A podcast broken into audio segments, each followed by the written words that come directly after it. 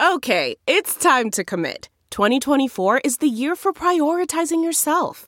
Begin your new smile journey with Byte, and you could start seeing results in just two to three weeks. Just order your at-home impression kit today for only fourteen ninety-five at byte dot com. Byte Clear Aligners are doctor-directed and delivered to your door. Treatment costs thousands less than braces. Plus, they offer financing options, accept eligible insurance, and you can pay with your H S A, F S A. Get eighty percent off your impression kit when you use code WONDERY at byte dot com. That's B Y T E dot com. Start your confidence journey today with Byte. That's not just the sound of that first sip of Morning Joe. It's the sound of someone shopping for a car on Carvana from the comfort of home. That's a good blend. It's time to take it easy, like answering some easy questions to get pre-qualified for a car in minutes. Talk about starting the morning right. Just like customizing your terms so your car fits your budget. Mm-mm-mm. Visit Carvana dot com or download the app to experience car shopping the way it should be. Convenient, comfortable. Ah. Delve into the shadows of the mind with Sleeping Dogs, a gripping murder mystery starring Academy Award winner Russell Crowe. Now available on digital. Crowe portrays an ex-homicide detective, unraveling a brutal murder he can't recall. Uncovering secrets from his past, he learns a chilling truth. It's best to let sleeping dogs lie. Visit sleepingdogsmovie.com slash Wondery to watch Sleeping Dogs, now on digital. That's sleepingdogsmovie.com slash Wondery. Welcome to episode two eighty-two with my guest Michael Alexander. I'm Paul Gilmartin. This is the Mental Illness Happy Hour, a place for honesty about all the battles in our heads, from medically diagnosed conditions, past traumas, and sexual dysfunction, to everyday compulsive negative thinking. This show is not meant to be a substitute for professional mental counseling. I'm not a therapist. It's not a doctor's office. It's more like a waiting room that doesn't suck. Uh, the website for this show is mental pod dot com. Go there, check it out. Also, MentalPod is the Twitter handle that you can follow me at. Um, but go check out the website. You can fill out surveys. Maybe we'll read your survey on the air. It helps me get to know you guys and what's going on uh, in your lives and how you deal and how you cope and shit you've been through.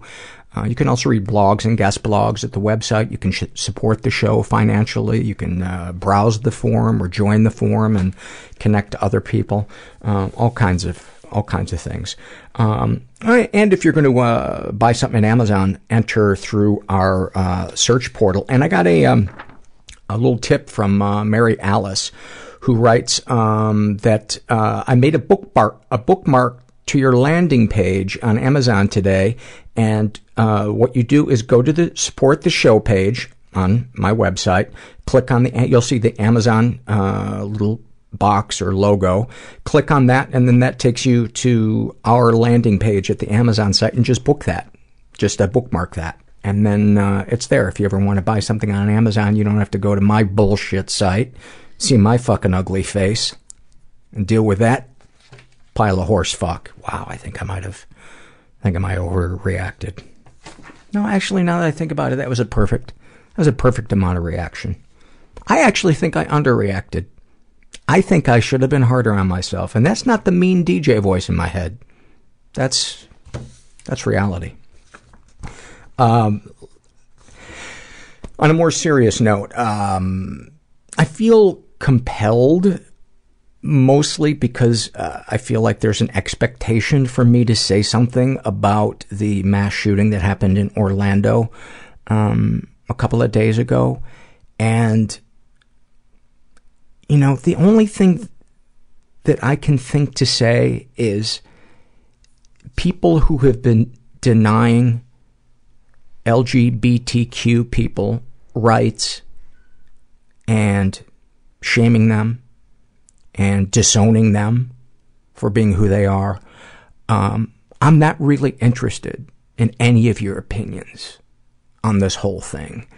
Because, you know, while that gunman went in there and caused all of that pain and suffering, you do it too. You just do it by a thousand cuts. You know, you do it. You do it through inaction. You do it through keeping silent when somebody you know maybe is... is doing something that's uh, homophobic or transphobic. Um, or maybe you're one of those parents that, that uh, disowns the kids, but I can't imagine any of the people that would listen to this podcast would be the type of person that would disown um, a kid for being, um, you know, different. But anyway, that that's the only thing I can really think to say. It's, it's, um, I don't want to talk about guns. I don't want to talk about what, you know, why did this guy do it? I tell you what doesn't help, what certainly, certainly didn't help this guy's mental state of mind was his father's opinion on um, homosexuality. And uh, there, that's my that's my two cents. That's my two cents. Um, I want to read a couple of surveys before we get to the interview with uh, with Michael. Oh, and also a reminder, I'm coming to Oakland uh, July twentieth and twenty-first. I'm going to be interviewing uh, Jamie DeWolf, who, who's a poet and the grandson of uh, L. Ron Hubbard, the founder of Scientology. And um, and also I'll be interviewing Glenn Washington, uh, who is uh, the host of Snap Judgment, the podcast Snap Judgment. And I'll put a link up to um, for a place to buy tickets. On uh, in fact, I think the the the place to go for tickets is um, eastbayexpress dot com slash mental pod. I think that's right. Oh God, lazy, lazy. Again, that's not the D J voice. Uh, by the way, getting very, very mixed. Uh, I'd say seventy to eighty percent pro D J voice. Uh, you know. Probably about ten percent. Um, I know those numbers don't add up. Uh, anti-D J voice. And uh, both both of you feel very strongly. So I'm torn. I kind of want to do it, but I kind of don't. And uh, if you could just, if you guys could let me know a way to please everybody all the time, uh, it's the solution I've been looking for my whole life. All right, let's get to these surveys. This, this is uh, these are from the Struggle in a Sentence survey, and uh, E is for element. Elephant um, describes her depression: standing in the kitchen at eleven at night, holding the dirty spoon you just used to eat peanut butter straight out of the jar (in parentheses your dinner), trying to work up the energy to wash said spoon, realizing that in the time you've spent thinking about this, you could have washed the spoon fifty times over.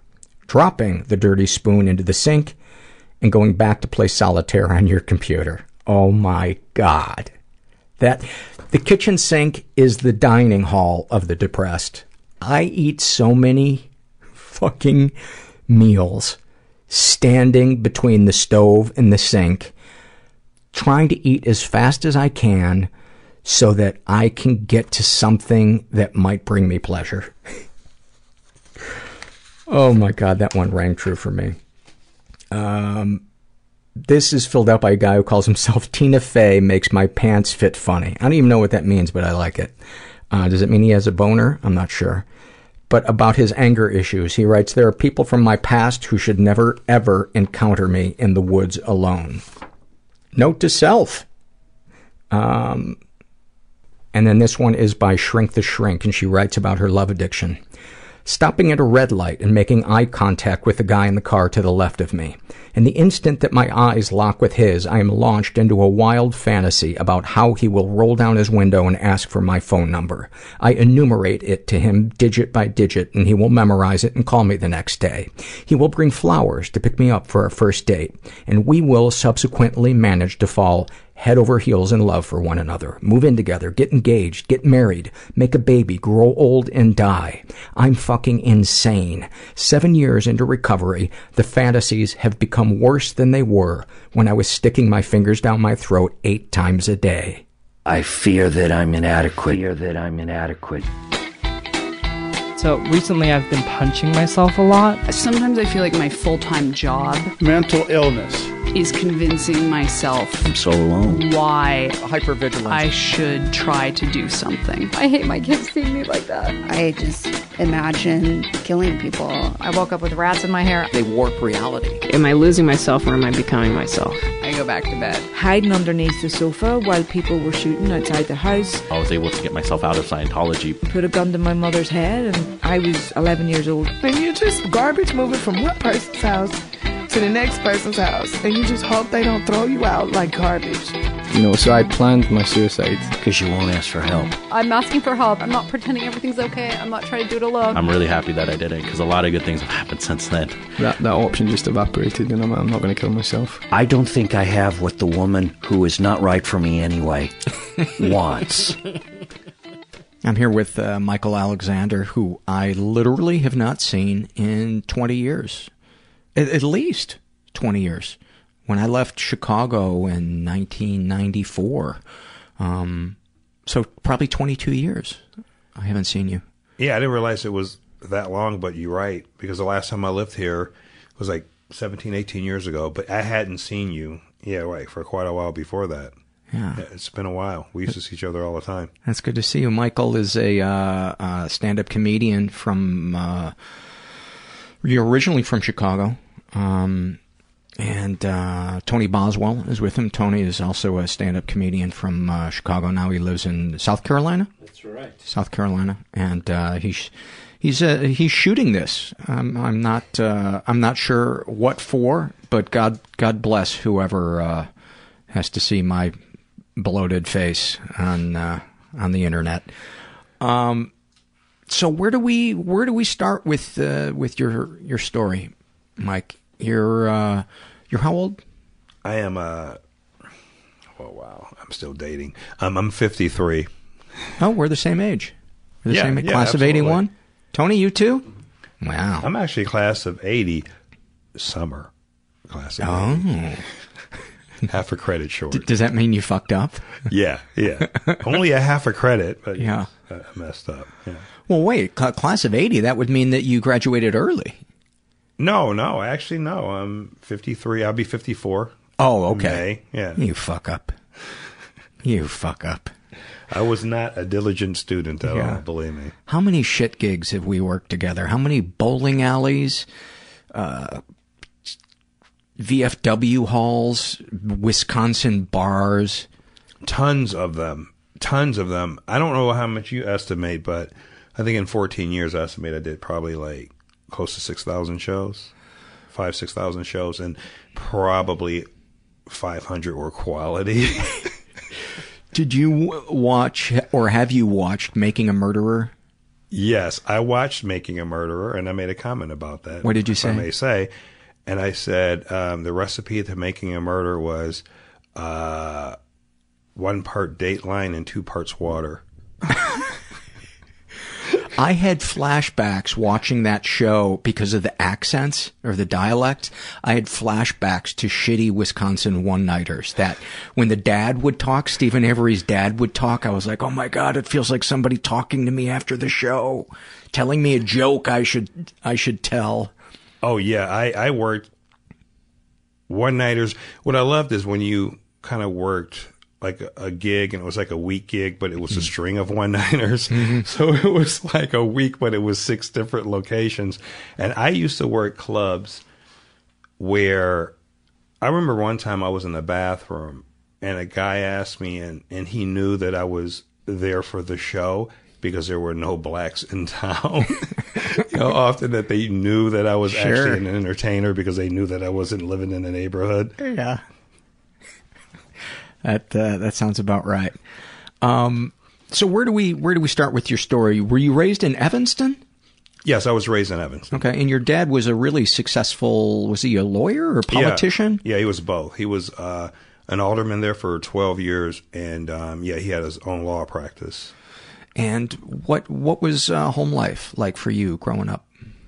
Um, well, my parents uh, they got like divorced when I was ten or eleven years old. Um, my father, you know, he passed away. God bless his soul. Um, unfortunately, he had a lot of vices, and he was a womanizer. So he was in and out of the, the house when we were growing up. You know, they would break up, then he would move back in, and they would break up, and then he would move back in. But um, there was my brother and I at that time. He's like fifteen months older. Um, childhood for me was wasn't very good. Uh, um, my mother was physically abusive, so. to the point where uh, I had to move out of the house when I was like sixteen years old. She was still hitting you? Yeah. Oh my God. Was she uh, verbally and emotionally abusive too? Um, she wasn't necessarily very ver- verbally abusive, but she was very explosive, and she, uh, you know, a lot of times parents, you know, you, you, you try to figure out something to do. Obviously hitting a child is the easiest thing that you can do. Um, and, but she would always, that would be the first resort, resort, uh, for something, is that she would become physical. Uh, and it was pretty bad. Uh, can you give me some examples? If you're, if you're comfortable? Yeah. Yeah. I'm comfortable with it. Um, slapping, um, hitting me with shoes, belts, throwing stuff at me, uh, like often. And, um, actually family members knew about it. Like later on in life, I talked to my aunt, who I spent a lot of time there. I virtually never wanted to leave. And, um, it was pretty bad. You didn't want to leave your aunt's? My aunt's house. Yeah. yeah. I used to go there. It was kind of like a, a refuge. And, uh, I, I really wanted her were, to be my mother. Were they sisters? No, no, it's my father's sister. Okay. And she, even, even we talked recently, and she kind of wishes that she would have taken me. But, you know, and I wasn't a perfect kid, but, you know, I'm a parent too. And I always wonder, you know, if you're being abused and then you end up being a bad kid, is it because you were a bad kid, or is it, is it the abuse? You know, the way I say, you know, is, is, is that children are like, uh, like a computer, you know, when you get it and there's no, no programming on there, and it, you decide what goes on there. And I think it's the same thing with children. Unless a child has a mental illness, then they're pretty much born at par. And, and whatever information, whatever environment they have, is going to be the product of that. Mm-hmm. That makes sense to me. You know, I think genetically some of us are, are um, can probably, I think genetically we react differently to uh, our, whatever our environment throws at us. But yeah, I believe environment plays a huge part in, in who we become. Um, give me some snapshots from from childhood or adolescence that you think uh, are emblematic of what your life was like. And and it could be a good moment. It could be a moment where you bonded with your dad or your mom, uh, the light side of things. Do you have good memories of, of your mom and your dad? Yeah, you know, it's weird. I've thought about that too. And as a couple and as a family, as you know, as a unit, I really have one memory, and it was a memory one time where it was my brother and I and my father and my mom, and we were at, at the beach in Evanston, and we went like somewhere and we got like, you know, some chicken or something and had like a blanket out there. And I remember that was such a great time, and it was, you know, normal, or, you know, quote unquote normal. What I, I saw other families, well-adjusted families, how they were. And, and then I, and, And I kept thinking too, you know, over the years, I was like, can I think of another memory that was even similar to that? And I really, I can't. And, and as for my father, the memories that I can remember is, I think when I was a, a child, when I was like maybe three, four years old, he treated me much better, you know, and, um, and, and this is really bad, but he used to let me sip his beer, and I would be around him and his, his friends when they were like playing poker and, and things of that sort. But as I got older, um, he became way more just apathetic. Towards the family? Towards me. Yeah. Um, when it came to my mom, it really just came to, he was a womanizer, and he was very busy because he was studying and he was working, and he was going to Northwestern uh, Law School. Actually, he was one of five black students, and uh, one of the students was Fred Hammerhead Williamson. Actually, oh, really? He was one of the students at Northwestern when he was going to school there, and uh, and he went to Northwestern Law School. So he had to really, really work hard to get where he is at, and you know, we didn't. It wasn't a scholarship situation, so you know, um, my grandparents worked extra jobs, and my mom's mom helped pay for his tuition, and uh, he was a very, very busy person. Uh, but I don't know. He just had his his demons. And when it came to me, I don't know if it's because I didn't excel like he did. Um, and I didn't have the same aptitude that he had. I wasn't analytical, uh, that maybe kind of a disappointment in that area. My brother really excelled. My brother's like, you know, on the dean's list and, and, and, and all that, was an avid reader. And, you know, and I was an avid, you know, Happy Days watcher. and I Dream of Jeannie. You know, I don't think I ever cracked the book as, you know, as an adolescent. Now, uh, the neighborhood that you grew up in, Evanston, uh, I know uh, racially it's a mixed area. There's a very wealthy area of Evanston, and then there's a not-so-wealthy area of Evanston, or at least it used to be. Um, the area that you lived in, what, what was that like, and how did you feel uh, as a black kid uh, navigating that, that environment? It was probably lower middle class to middle class, um, mostly African-American, probably one hundred percent African American at that time. Now it's it's different, and um, but you know, we assimilated, you know, within white culture as well as black culture, and um, because we we went to school in Skokie, we lived in Evanston, but we actually went to school in Skokie, and, and which is very white area. Oh my God, they were predominantly white. And um, it was just, you know, Evanston, and where we lived, it was just right across the canal bank into Skokie. We, we would actually walk to school often, and it was just kind of a different kind of a lifestyle. You know, I, I grew up just like you. I grew up in the seventies. Um, it wasn't in Skokie in particular. It wasn't that racially diverse. Mm-hmm. Uh, I Sk- remember Skokie was mostly a Jewish area, wasn't it? Yeah. Oh, yes, mostly Jewish. Actually, we lived in Evanston, and at one point when I was in high school, we moved into Timber Ridge and Skokie. You know, my, my father made a lot of money, so he was real successful, and we bought like a big house in Timber Ridge. And when we moved into the house, we pulled in with a U-Haul, and three squad cars converged on us. Wow. Yes, when we moved in. Wow. And what did they say? They were the kind of like, you know, if you were in our neighborhood, kind of that kind of thing. If we were in your neighborhood, you know, it would be kind of suspect. And um, what was great is that my uncle lived four houses away. My aunt was a real estate agent and sold my father the house. And my uncle was a detective in Winnetka, and he came over and he saw what was going on. He went, yeah, I know exactly what you're doing. What they were trying to do, intimidate you into oh, changing yeah. your mind? Yeah, well, I'm not even really sure. I think they just were just welcoming us to Skokie. Was there a facade yeah. of welcoming, or was it were they uh, trying to make you feel uncomfortable? Well, they didn't have a bunk cake or anything like that. I think they, I think were, it was were, pretty clear what their motivation was. Were there sirens on? There were no sirens on okay, at all. But they just rolled up. Yeah. And that was just because at that point they didn't decide whether they were going to be abusive physically or not. And do you remember them saying any, do you remember them saying anything specifically to you or your family? Not really, but they were just they were questioning whether or not we were the homeowners. Uh, my father was very, uh, I hate using this word, militant, because when you use the word militant, it, it it's like if you're speaking up for your rights. You were and militant. You're black, then you're militant. That's, you're a troublemaker. Exactly. You're how dare a troublemaker. You, how dare you claim your Bill of Rights? Exactly. You want equality? So um, it was just ridiculous. But my father never backed down from a fight. Um, he marched like in the sixties. Um, he was a city, city councilman in Evanston. He was known to uh, jump on the table and scream to make his point, and um, just, you know, was a very, very strong, tough person. So give me some other, some other uh, memories from childhood or adolescence. Um, just, uh,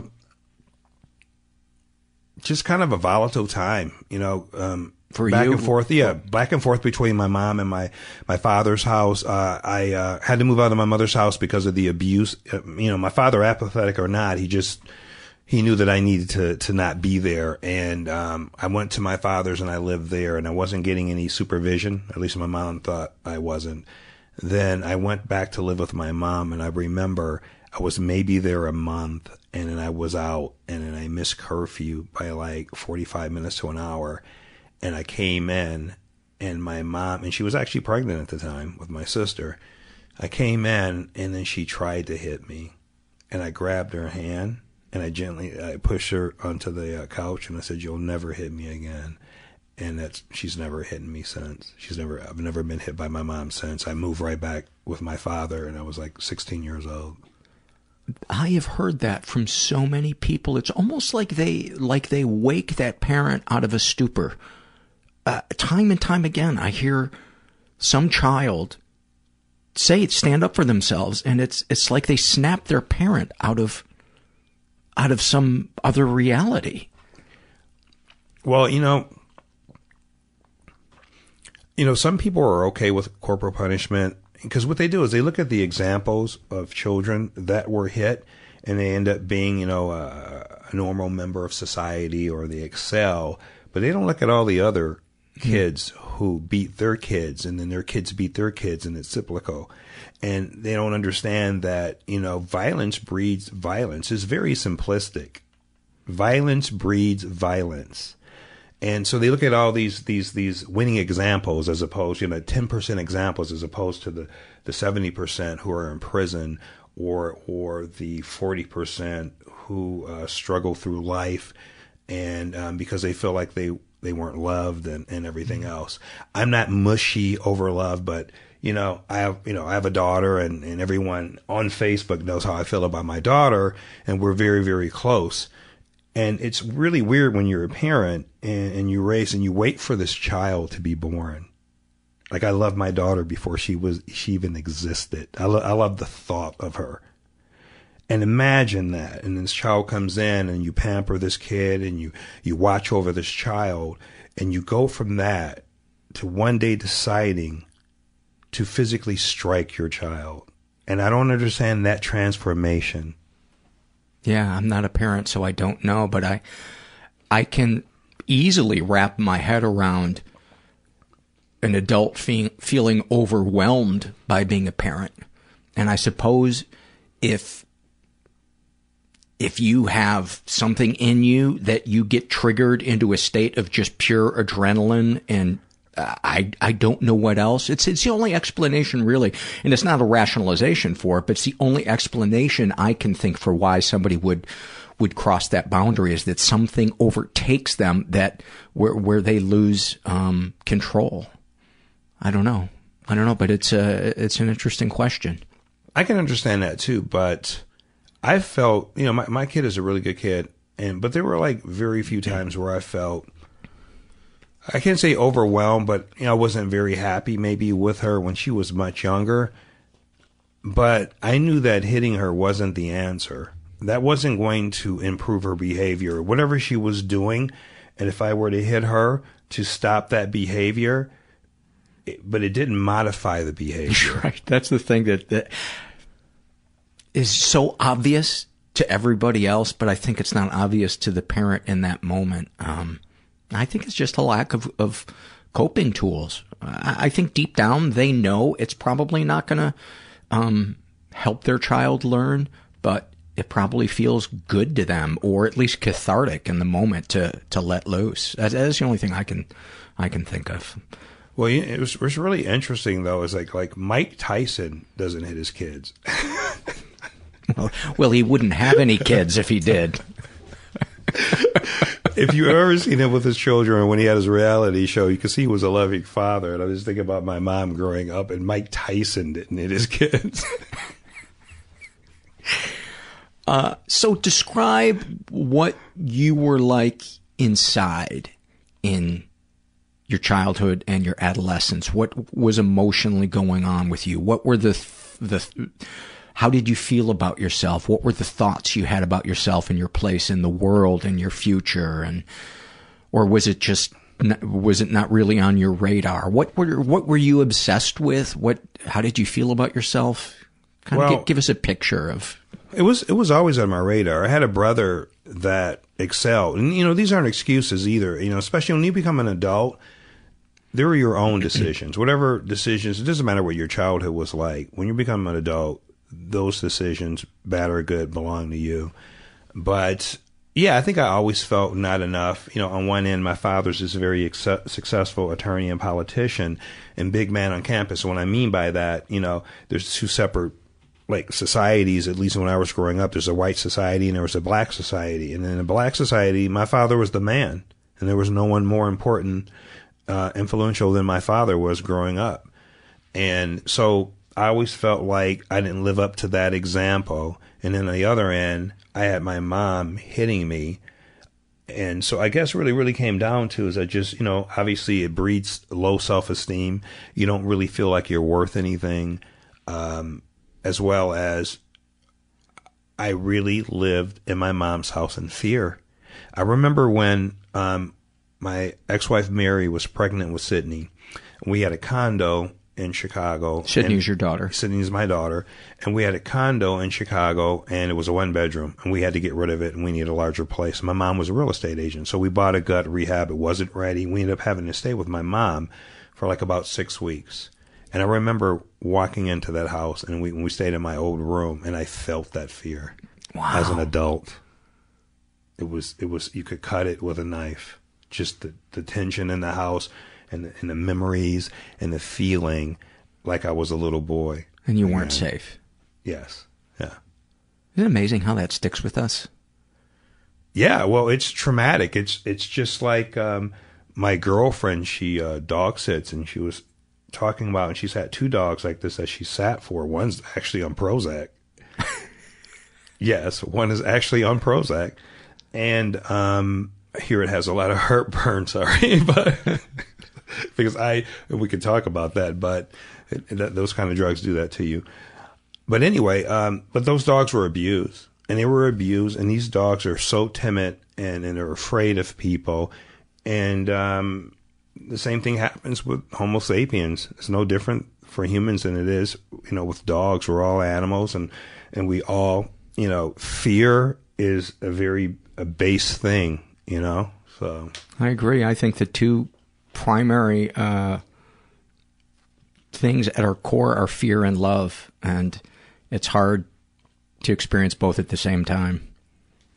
Maybe a shitty relationship is the only time we can experience fear and love, feeling like we're going to get dumped or something. That's a nice sentiment on Valentine's Day. um. So what's the what's the next uh, chapter of your? Of your life? You you move out from your mom's. You're now, you know, in your late teens. Your dad is his his life is getting bigger, and he's getting richer. Yeah, I, I move out, and I live with my uh, father and my father's girlfriend. Uh, my father's girlfriend didn't like me. She had her own daughter. She treated her differently than she treated me. It was really like a Cinderella situation, but I wasn't getting hit. So, you know, you choose getting hit or apathy. Well, apathy doesn't leave any marks physically. That's such a great quote. Everywhere I live with him, he put me in the basement. There were two places that we lived. And I remember when we got the house at Timber Ridge and Skokie, there was actually a room available upstairs for me, but he, he had me living in the basement. And let me tell you something, there's not a lot to complain about. You know, I was a black kid living in Skokie and Timber Ridge, you know, in the seventies. So with all my other friends, I was like Will Smith in Bel Air. And I was like that. I was the man, you know. But uh, it's pretty clear what everyone else is living. You know, you're pretty much living in the servants' quarters. Without having to actually serve people. You were in you were in steerage in your own house. Yeah. uh, so, what were your? Did you have demons at this at this point in your life? Yeah, I would. Did you have obsessions or ad, ad, ad, addictions? Yeah, I had demons. I, I think I didn't really understand a lot of things about myself. Um, I remember, uh, and, and later on in life, I realized that I really had O C D, like really bad. I remember being a child, like ten years old, and we had a big table, one place that we lived, and there were maybe six chairs around the table. And if I touched one chair, I had to touch every chair. So I felt kind of odd. I actually was going to therapy in the sixth or seventh grade. By whose choice? Um, not my choice. I wasn't writing checks then, but um, no, I was sent to therapy. I think I was getting in trouble in school. Do you, do you remember which which parent sent you there? Probably your mom would be my Probably guess. my mom. I was living with my mom. My father was in and out of the house. Um, I think I was living with my mom. Yeah, I was living with my mom at the time, and but I, it was like an odd situation because I already felt a little bit like an outcast just for my behavior sometimes, as well as I would have to leave school like one day a week. You know, like at noon or one o'clock. And then I would go to Evanston Hospital and I would see this therapist. And all we did for like two years straight is we played Monopoly. What? Yeah. For two years straight. I, would there I, we be... probably had four conversations. Yeah. Did you win? Well, a good therapist would let a child win, right? I don't recall. Or that, don't let them win and see how they react. Oh, yeah, that too. How do you feel about me owning Park Place? What does that bring up inside you? And I think he was the banker, so he could have been cheating. By the but, way, I always feel like Park Place and uh, and Boardwalk are very overrated. I think uh, what what are the um, Baltic is what you want. Uh, I I like the ones you go you go down from Go you go straight down that one, you take a right, and then at the end of that one is the best value. Uh, New York, the the ones that are like gold colored, yeah, orange is gold, orange orange. Yeah. Those are the best value. They are the best value because they were like they're like they're like upper middle class. They're not like that high class, but they they brought in a lot of money, but you didn't have to put a lot down. Exactly, it was kind of like a ten percent down thing. You didn't really have. You know, you're playing you're paying kind of P M I yeah. on it, but somehow you're turning over a profit. Yeah, it inflicts the most damage with the with the uh, minimum amount of investment. Exactly, and that was uh, that's the pro- that's right before the uh, the chess thing, right? Where you win you, if you land on there, you you might be able to get whatever free parking. Was put, yeah, free parking or something like that. Yeah. I don't recall. Anyway. I play now on an iPad, so it's kind of it's a different. It's a whole new game. It's now. Fun, but there's too many graphics. I too many. That you pointed out that you take a right. Tony just said, "I love that you pointed out that you take a right," as opposed to the Monopoly board where you hang a left. You take a left, and you have to do civic duty. So, um, continuing with. Uh, So you had gone to therapy as a kid. It sounds like you didn't really get much out of it. No, I really, I really didn't get much out of it. You know, honestly, when I got older, like maybe eighteen, nineteen, you know, I would act out like, you know, fake suicide attempts. I remember one time I actually. In, had, in, in front of anybody in particular? No, no, actually never in front of anyone. I remember one time I, I like took like a lot of Tylenol, but it was like, you know, kind of a attention kind of grabber. Um, but actually, I really I was in the hospital like three days because Tylenol actually acts on your liver, and you you know mm-hmm. you can do a lot of damage. So I remember one time I did that, and I was in the hospital for like three days. But you know what I should have been thinking about is if your parent is apathetic. So if it was my father, a cry for help isn't heard. So your your your dad didn't really react to it. No, no, not really at all. No, I, I, I don't think it really mattered to him. I think he he thought it was a game or something like that. But uh, I think, it, I mean, it kind of started, you know, a series of just acting out and, and doing destructive things. Um, later on, um, and I I think I told you about this a little while back. Later on in life, I found out that I was bipolar. You know, after. Uh, many years and many different uh, therapists and psychiatrists and finally got a diagnosis. And that's what happens, you know, when you're mentally ill, you have a mental illness, is you're you're so many different things before you're something that's defined. And you try so many medications. You feel like a guinea pig. I can't tell you how many different... I've taken medications where I couldn't wake up the next day. I've taken uh, medications where within an hour I was in a fetal position. Um, just so many different meds until they can find out. And, w- and what they do really, I don't think they really necessarily put you on something that, that, that will help your life, or because there's not a cure for, for bipolar disease. You know, it's chronic. Um, but obviously you can reduce the symptoms through medication. But I think what they do is they find out what your body can tolerate, and then they stick. Uh, there, there is apparently a new thing, uh, on the market where they, um, do, they do, they swab the inside of your mouth, and then they find out what, through D N A, what you can, um, what your body can, um, I, I don't know what the word would be, um, assimilate, or there, there there's a word that, I, your brain has gone to screensaver. Um, what you can metabolize and what you can't. And so then that rules out, and apparently it's not one hundred percent accurate, but it, it can help a psychiatrist hone in on what might be the most effective drug for you. And apparently it's not that expensive. It's like two hundred fifty dollars or three hundred dollars. Um, dollars. Well, I mean, it's expensive when you, it's not expensive when you consider the benefits of what it can do, how, how much it can minimize the, uh, the guessing in taking meds. Cause uh, I agree with you. I've, I've probably taken thirty different meds in my life, and it's a, it's a waiting game, and it's very frustrating. No, it is very, and I like actually that's, that's a real process that they do that, huh? That yeah. They can actually do yeah. That. People, uh, I had not heard of it until recently, and so I threw it out there on the podcast and heard back from a ton of people that have said that it has, uh, it's a real thing, it works, and they highly recommend it. What if they like swab you and, and they figure out all you can tolerate is marijuana? Fire one up, I guess. For illicit drugs. Huh? Yeah. Well, that's great. Then they're, you know, they're they're making advances in, in, in medication. Look, you know, the pharma companies... They're just going to put out whatever that the consumer will, will will eat up or gobble up, you know.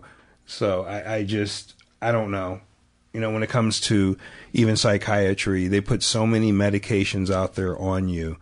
I mean, how, you know, I literally have probably, there was a three-year span of time that I was probably on eight to eleven different medications. Oh, that's a lot. And, yeah, and... um And we settle, like I take a, a drug called Lamictal, and I take Wellbutrin, and so Wellbutrin's for I depression. I take both of them too, yeah. Really, and Lamictal. And throw in a little Celexa and uh, some Buspar, and I'm ready to go. Wow, that's what I take. Yeah. Wasn't Celexa that drug in Side Effects, the movie? I don't know. Okay, it I'll sounds like one, the drug. The, the one that was an, a nightmare for me was uh, Abilify. That was, and it was twenty five hundred dollars a month. Oh, really? Yeah. Wow. That's insane. Yeah. Okay. I'm glad it was a nightmare for me. So you're, you were probably, what, a middle-class performer with no insurance. You either have to be rich or poor. That's yeah. how you get covered. Yeah, the middle. Very poor or, or rich. Yeah. Well, this was uh, about a year and a half ago that uh, that I did. And I only did it for a month. And it was it, it was great for three, four weeks. And then it just turned. Just absolutely turned. But I, I've talked about it ad nauseum on the podcast, so I don't want to. I don't want to bore the listener with, with more about my Abilify nightmare. But for some people, it works great. So that's uh, that's meds in a in a nutshell. Well, I think psychiatry is a bunch of guesswork. And, you know, for me, it's like the horseshoe horseshoes and hand grenades of medicine. You know, it's just I, I guess it just has throwing to... crap against the wall and seeing what sticks. After years and years of uh, therapists and psychiatrists. Um, I just, that's what I believe. And I think a lot of people, they just get on medication and they see a psychiatrist and they make sure that their, their levels are right. And, mm-hmm. and they just don't go to therapy and they don't, you know, they, they I just, I've given up really on therapy and, and really my life has been good and it's under control and I'm productive. And I don't think I need necessarily therapy. I think that experiences have taught me if I behave a certain way, it's like Pavlov's dog where I'm conditioned now to not misbehave because I know that I know the price to pay mm. and I know I'm the only one paying that price. And what does misbehaving look like for you? What has it looked like for you at it, at its worst? Um, going into bars many years ago, uh, I, I was probably kicked out of eleven bars in four years in, for in, in, in Chicago for getting into arguments or fights with bartenders, you know, just really petty stuff. And you were you were drunk when you were getting thrown out of the bars? Oh yeah, I was I was definitely drunk. Absolutely, I was uh, I was drunk. Sometimes I probably didn't remember exactly what I was doing. Um, one time I actually got thrown out of a bar though I was drunk because I was over tipping too much. What? I had a lot of money one time, a lot of money in my pocket, literally like eight thousand dollars in my pocket, and I was out partying, and I was tipping a bartender twenty dollars every drink. And, and the manager got sick of it. What? And yeah, got very upset at me, and I ended up getting thrown out of the bar. Now, that's what happened in my head. I now, was going to probably say, was tipping twenty dollars, and I was probably doing something else at the same time. That makes more sense. But I, I just remember being thrown thrown out of a bar, also tipping well at the same time, and somehow I thought that that didn't make sense to me in the back of the paddy wagon at and, the time. Uh, and drug and alcohol. Uh, uh, drug addiction and alcoholism runs in your in your family tree, but you don't consider yourself to be an alcoholic or a drug addict.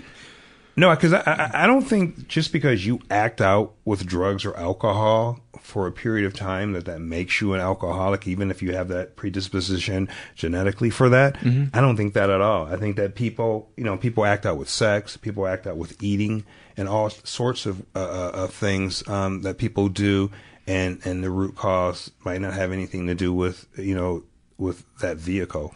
What, from what I remember, uh, with. with you when, when we were hanging out and, uh, we were coming up as comedians, I remember money seemed like it was a, almost like an addiction, uh, to you. Is would, would that be uh, a fair assessment that it was very important to you? And I just remember you always buying something new, going through a lot of money. Is was that it, a fair was that assessment? My money ain't nothing but a dollar th- phase back then? I don't know. Is that a fair assessment of my memories of, uh, of yeah, you? I spend money like water. There's no doubt about it. I mean, I still spend money. I don't know if I do it like I used to before, but yeah, without a doubt, I spent a lot. But if you know anything about bipolar disease. Oh, when you're in mania, it is. I remember you would have like a different five hundred dollars leather jacket every other week. two thousand dollars leather jacket. two thousand dollars leather jacket. Yeah, yeah, and this is in nineteen eighty-nine, yeah. ninety. Yeah, and I didn't have Eddie Murphy rolls at the time, and I was spending that kind of money. How were so. you paying for this? No, I was paying. Obviously, I was, you know, I wasn't robbing banks. I was paying for it, you know, uh, through what I was doing for a living. And But, I mean, were you going into debt? No, I actually wasn't going into debt. I was still paying my bills, and I still had really nice things. But I wasn't saving money. Okay. And, um... But yeah, you know, and, and one thing too is like, it's bipolar disease too. It's also a personality, I guess you could say defect. I, you know, I, I would think merchants wouldn't think it's a defect, but it could be a personality defect as well. But also, I, I watched my father do that. My father spent money like water, like you would not, like it had no value whatsoever.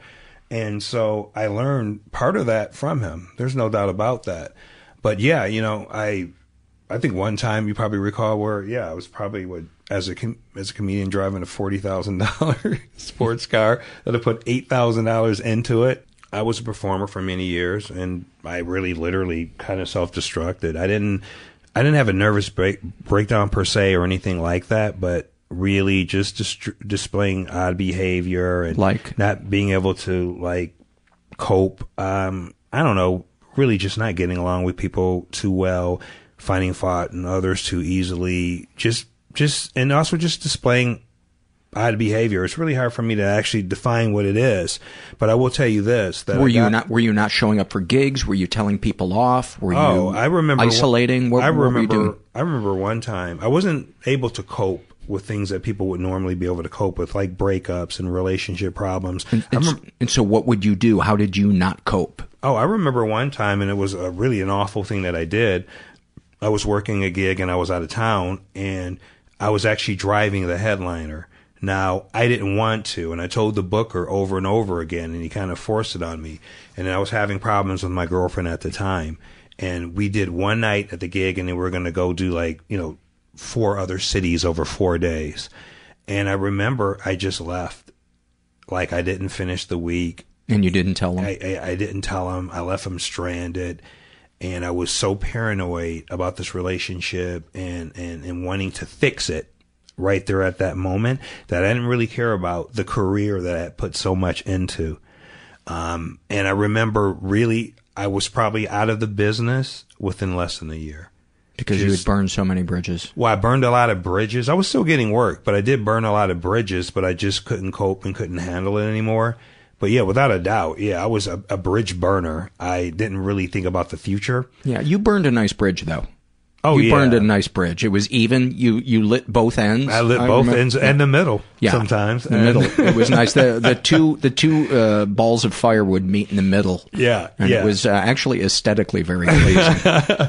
I burned bridges like no one else. And this was so funny is that every single com- comedian that I work with completely realizes that he was like, how did you even have a career that long? But uh, yeah, I burned many bridges.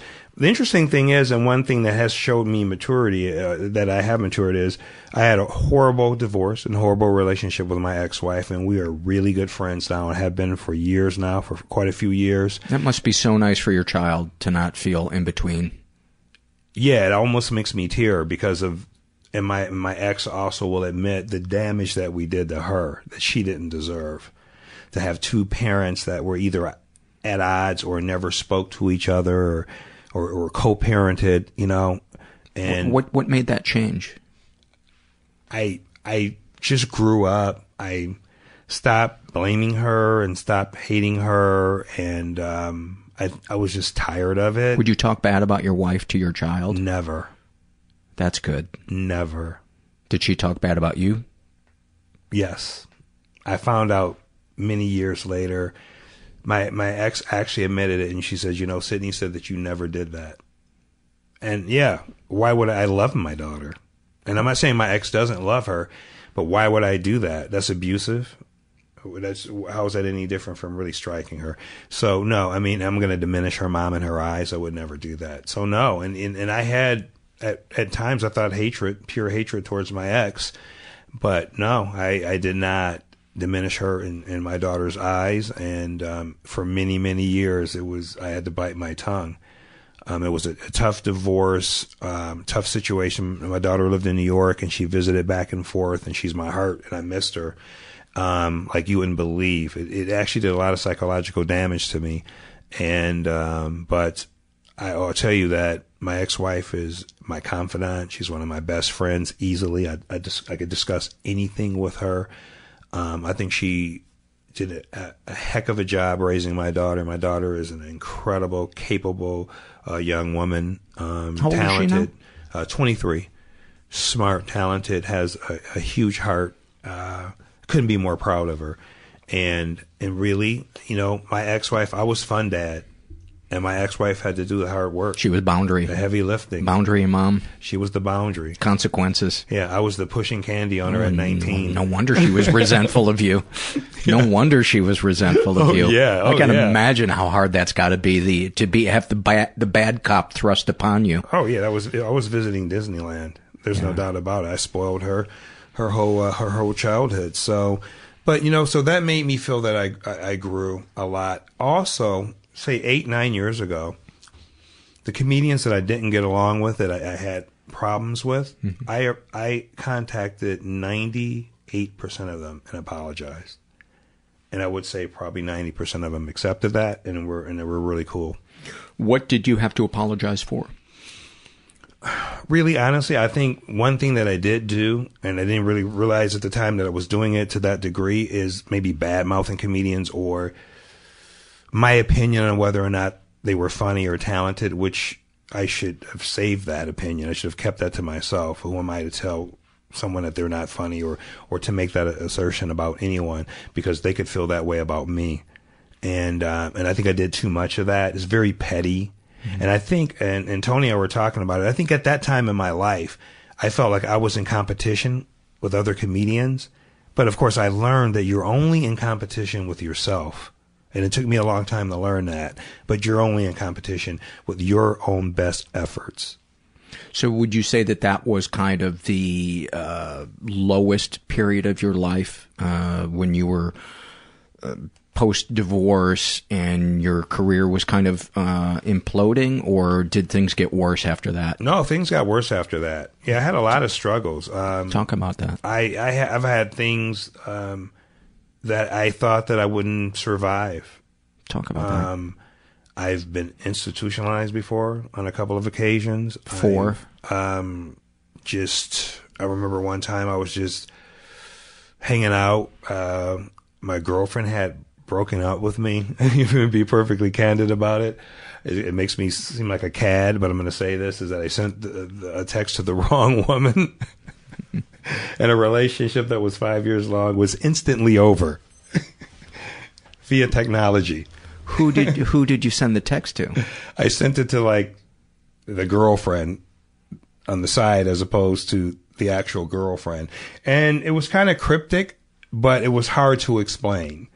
And, and that, and that night I kind of like, I was hanging out with the, the other girl, the girl, not the real girlfriend, but mm-hmm. the, you know, the one I was cheating with. And I was, uh, I was actually, I was prescribed Xanax and then took a few too many. I think I made a phone call to my brother and might have said I was going to hurt myself. And the next thing, the next day I woke up like in a hospital Mm-hmm. Didn't, didn't even recall what, what occurred. And um, spent maybe five or six days in, in, in a mental ward. And uh, it was horrible. Um, I didn't eat. I lost nine pounds in six days. Wow. Yeah. And uh, so it was, you know, I've had did you know, anything, struggles. Did anything positive come out of being institutionalized? No, really, because I, I think they house people. They don't necessarily treat people. I think some good ones do. I, I yeah, this wasn't a good one. It doesn't sound like it.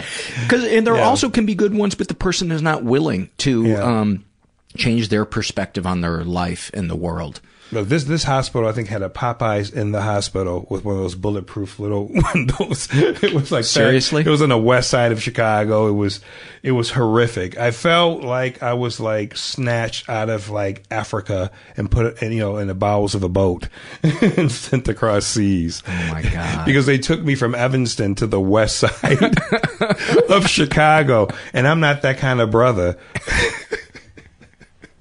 So. And I knew it was a long ride, and I wasn't going anywhere good. Have you ever um, gotten shit for or been judged for not being uh, brother enough, for not being uh, not having enough street cred? Or... Many times. Talk, I'm what you talk, call a high yellow in my uh, in my race. Talk about that. And I speak a certain way. I don't think that I speak that way, but. I speak a certain way with some blacks where I'm uppity and they think that I'm trying to be something that I'm not. And really what it comes down to is, is my environment. My mom's very smart and very articulate, and my father was brilliant. So, you know, like a parrot, I mimic that. And I speak a certain way that a lot of African Americans think when blacks speak that way, that you feel that you're not black. It's an inner racist thing in my in my culture.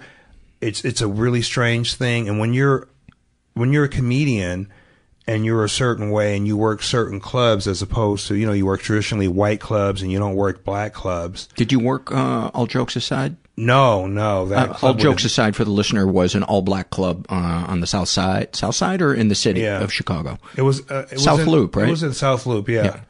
Yeah. Oh, if I would have worked that club, my, my, my jokes would have literally been aside.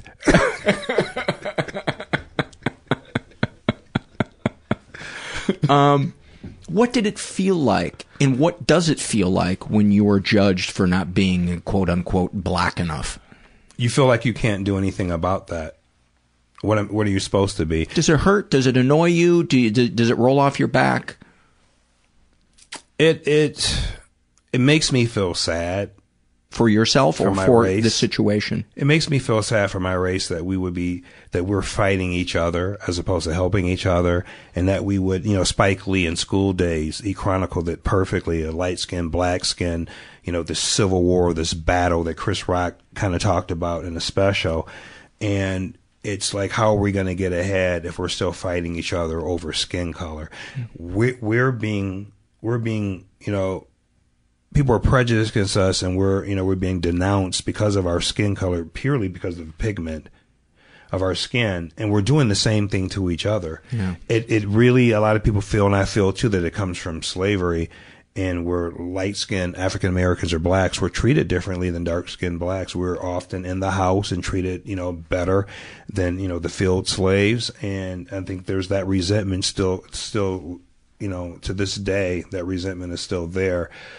I just think it's very sad. I do I ever think that it, it's going to, I was going to say abolish. That's a horrible word when you talk about slavery. But do I, do I ever think that that will be a, a non-factor? I don't think it will, because, you know, jealousy and hatred is innate in humans. So talk about some some other uh, struggles. How many how many times have you been uh, institutionalized? Um, probably two or three times. Okay, maybe three times. Yeah, in and, my entire life. Yeah. And were they always over suicide attempts? Um, usually, like me taking some medication I'm not necessarily trying to really hurt myself, but just being careless. Like the night that I, I refer to with my girlfriend, I, you know, I had a bottle of Xanax that was, because I wasn't taking it, I was being prescribed it, and it probably had one hundred eighty of them, and I took like four or five, but I wasn't used to taking that drug, so therefore my body wasn't able to, uh, what'd you say earlier? Metabolize. Metabolize yeah. it. Was able to metabolize it, and and and I was drinking as well, and um you're lucky you didn't die. Well, possibly. You know, when I learned that night is, I guess the police were, were talking to me, and if I had only had either the alcohol or the drugs in my system, they wouldn't have taken me, but having both, then mm. all of a sudden it did was you tip them well? No. Like I said, I wasn't even like, I don't even remember the conversation. They're taking was, you away in handcuffs, and you're like, aren't you that kid that moved into that house in Evanston? You look so familiar. Yeah. I knew you were a problem. Yeah, it was them. They went from, you know, Skokie cops to Chicago cops. Yeah. Um, any other snapshots from your life that, that you'd like to uh, share with us? Well, you know, I, I'll, I'll say this is I'm a survivor, and I'm a survivor of myself mainly. But I'm a survivor. I mean, we're discussing just a couple of things that I've been through in my life. I've been homeless on three occasions, and, and, and it was interesting. How, is, how long were you homeless for? Maybe six, seven months. But I actually had a roof over my head. It just wasn't. It was like the why. I see. And I've, I've had occasions, and it wasn't really a lack of money or income. It was because I got an eviction at one point because I was not being responsible. And, you know, when that, when it goes in your record, it takes years for you to be able to overcome that. And I had the income, you know, but it was just, you know, getting someone to give me an apartment. Uh, like I said, institutionalized before, uh, you know, been locked up for fighting. Um, I was locked up many years ago, actually, uh, here in L A. I got into some trouble maybe eighteen years ago, and I spent like five days in jail. And what, it was, happened? it was, it was like classic bipolar behavior. I think I was, I stole something, and I was drinking too much and just acting out, and, uh, just self-destructing, you know, uh, and I had to kind of take a, a step back. I didn't perform or write. I didn't write a joke for nine years after being a comedian for a living for fourteen years. I didn't write a single joke for nine years, but then I got healthier. And, and what helped you get healthier? Finding the right meds? You know, that, I think also being diagnosed with something and actually knowing that something was wrong with me, um, as opposed to people, I remember... Uh, Not thinking of it as you are a personal failure. No, I remember helped. I remember my brother who, uh, we're not that close, but my brother who was always in competition with me, even in the negative... who told me, who told me that he was bipolar, and that, and I, and I, and, and then of course I was just being really sarcastic, and, and I was like, oh, so you were really bipolar? And I was like, oh, you were bipolar?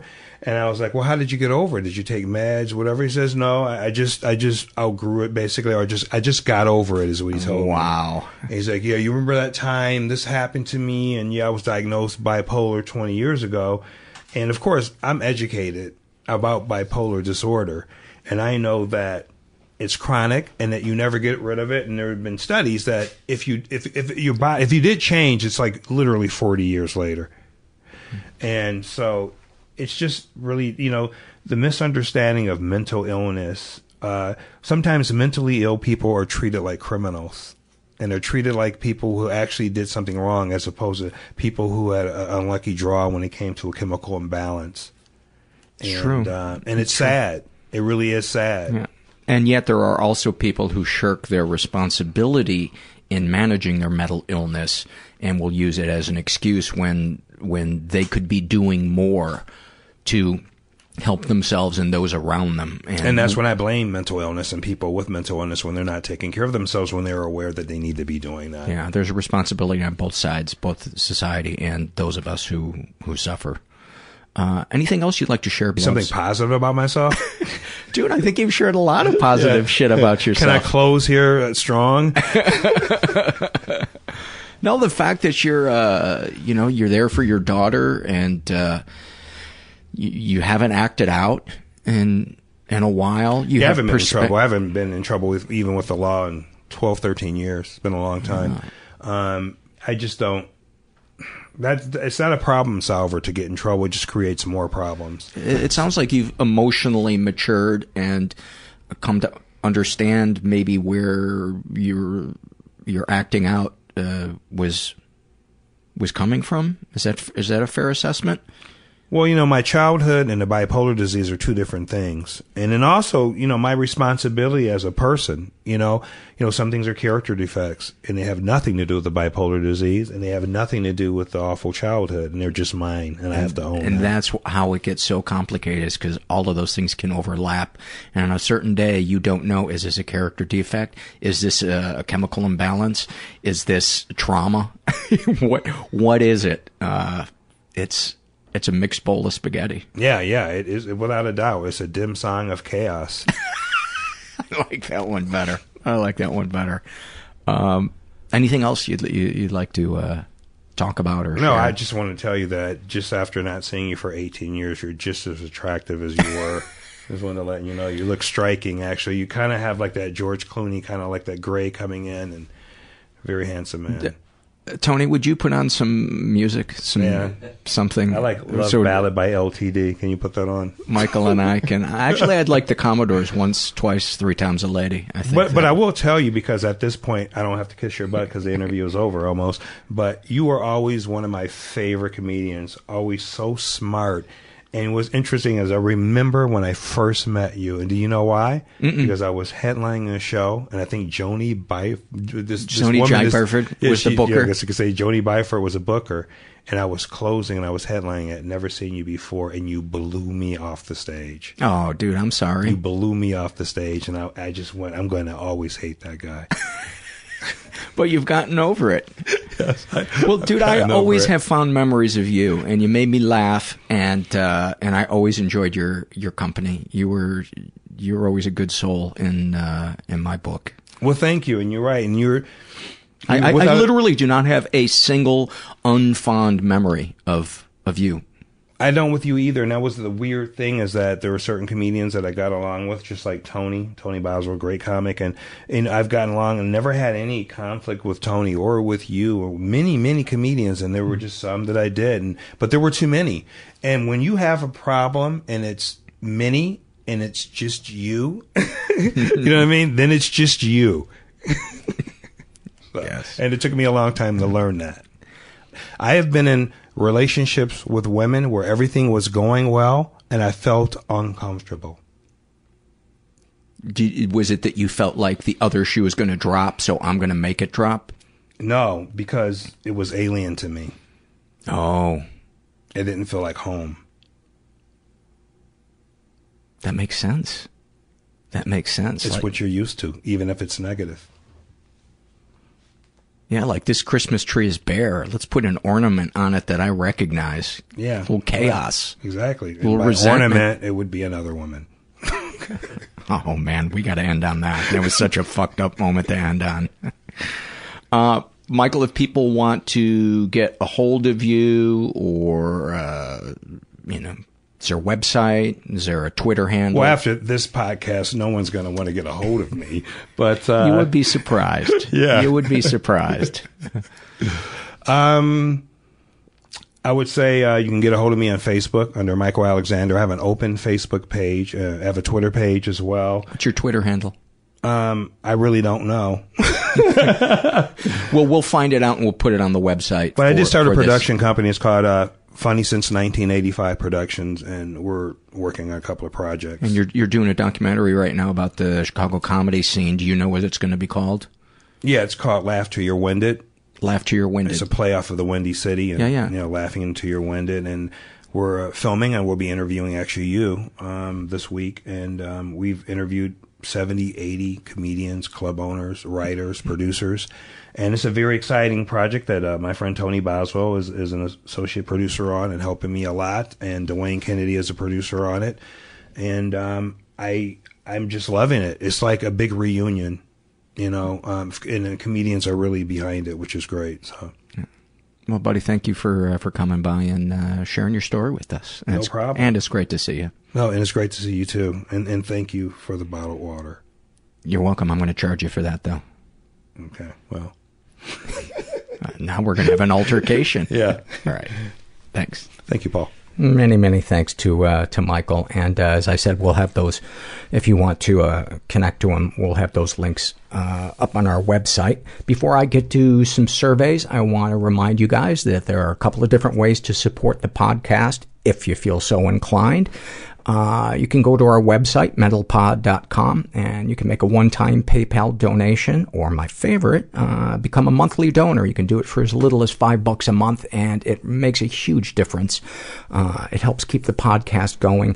Uh, we still need donations very much so, and um, any any bit helps. Um, you can also uh, shop at Amazon by entering through our search portal, and then... Um, They'll give us a little bit of money, and it doesn't make what you're buying any more expensive. Uh, that helps out. And uh, writing something nice on iTunes, giving us a good rating. That helps boost our ranking. Sometimes we get people from that. And spreading the word through social media. That's all, uh, also a, a really big way that you can you can help the podcast. So any of those would be great. And if you don't want to do any of them, you know what? Fuck you. Fuck you. Get back on the bus. Because I know you took the bus here. I know it. Get back on the bus. And shut your fucking mouth. I don't like where this is going. I... There's a comedian, like, you get a sense in your body when, like, the adrenaline of a joke that's going to pay off is going, and it just dissipated. It was... oh, I so want to go back and re-record over this horribleness. And yes, I know from your emails, I should be nicer to myself. Well, good fucking luck. You aren't either, so you're a hypocrite. Yeah, I always love that on the survey. Somebody will write, you know, I, you know, I bang my head against the wall, and uh, you know, I do this and I do that, and I'm an ugly piece of shit. And then any comments that make the podcast better. Paul, don't be so hard on yourself. All right. Uh, let's get to some surveys. This is from uh, the Shame and Secret survey, and this was filled out by a fifteen-year-old girl uh, who calls herself Mathlete, and she um, was ra- she's gay. Uh, she was raised in a slightly dysfunctional environment. I would call it more than that. Uh, she's never been sexually abused. Um, not sure if she's been physically or emotionally abused, and she writes, I think I may have experienced some childhood emotional neglect. My father is a workaholic lawyer who can, I can only talk to about politics and his job. My mother is a pharmacist. She's all right. I think I distanced myself from them, so if I experienced childhood emotional neglect, it was my fault. No. No, it was not. Um, a child, this is my opinion, not a professional, but my opinion is if you... feel distance between yourself and the parent, and it doesn't feel safe to go to them, that's because that safety foundation wasn't laid for you as a child by that parent. Continuing. Um, also, my younger sister is a bit of a problem child for my parents. She is eleven and still throws temper tantrums, so I have always just looked after myself while my mom deals with my sister and brother. I have memories of being upset and storming up to my room, making as much noise as possible so my mom would come up to my room and talk to me. I don't remember her ever doing it, though. Now I have trouble identifying my emotions, and I have a constant low-grade depression uh, for years. I also have problems relating to other people's relationships with their parents because I feel like I don't really have one with my parents at all. I may also experience some physical and emotional abuse from my sister. As I said earlier, she is eleven, so I don't know if it counts because she is a child and younger than me. I'm fifteen. She throws temper tra- tampon- temper tantrums almost daily and often starts hitting and kicking me, my brother, or my mom, uh, and throwing things at us. Um, darkest thoughts. Um... My deepest but not necessarily darkest thought is that I have a huge crush on the goalkeeper of my high school soccer team. This would never work because she is three years older than me. No one knows I like girls. I have never talked to her outside of soccer, and I think she finds me annoying. If anyone found out, I would probably be shunned by all my friends and possibly sent off to some crazy Christian straight conversion camp. My darkest thoughts are my planned suicide. A year from when I first started to plan it, um... A year from when I first started to plan it, I will go through with it unless things get a whole lot better soon. I plan to take a whole bottle of sleeping pills, slit my wrist, then hang myself off the side of a bridge over the river just to make sure I actually die the first time. Um. Anyway, I'm going to continue, and then I'll, I'll comment on this uh, later. Uh, darkest secrets. Uh, this is not very deep or dark. I fake sick whenever I feel too anxious or depressed to go to something. If I feel like I will have a panic attack in the middle of soccer practice, uh, I can get out of it if I tell my mom I have a migraine. If I have to get a present, give a presentation in front of the class, uh, and the world will literally implode, if I have to do, to, do it today, I can usually put the thermometer in hot water so it looks like I have a fever. Um, what, if anything, would you like to say to someone you haven't been able to? And this is one of the reasons I wanted to read this. To my dad, I really don't care about the new prime minister or the trial you are working on. Just come to my soccer game once, even if it's at the same time as my brother's football game. Because I don't give a shit about politics. I just want you to care as much about me as you do about my brother or your work. To my mom, please leave me alone, because my mom scares the shit out of me and I don't know why. I just want her out of my life. And then in parentheses, for absolutely no reason. To my brain, just let me be happy and carefree for one fucking year so I won't have to kill myself to get away. What, if anything, do you wish for? Uh, I wish that I had a relationship with my parents, but most of all, I wish that I could see a therapist. Uh, I don't care if nothing else happens, just as long as I get an opportunity to get help. Have you shared these things with others? No, I can't talk to anyone about anything. How do you feel after writing these things down? Really good, but also scared that someone I know will read this, and even though it's anonymous, they will know it is me. I also feel like I didn't do it right. Um, uh, anything you'd like to share with someone who shares your thoughts or experiences? Music doesn't make everything go away, but it does make it a lot easier to ignore the screaming from down the hall. That is fantastic. Um... That, not the, the the rest of it. And by the way, you did do it right. You poured your heart out into into this. And I think every listener right now just wants to give you a hug and um, adopt you. Um, hang in there. You're fifteen. You're almost eighteen. Your parents are not equipped to give you what you need. And they will probably not change, but you can. And it's going to take time. It's not going to happen overnight. And these feelings of wanting to be dead will pass. Um, or like a lot of us, they come and they go. But you know, the one constant in the universe is that things change, and how you feel about your situation will change. And especially if you get help. Um, you might try talking to a counselor at school. You might try asking your parents if you can talk to a, a, a therapist.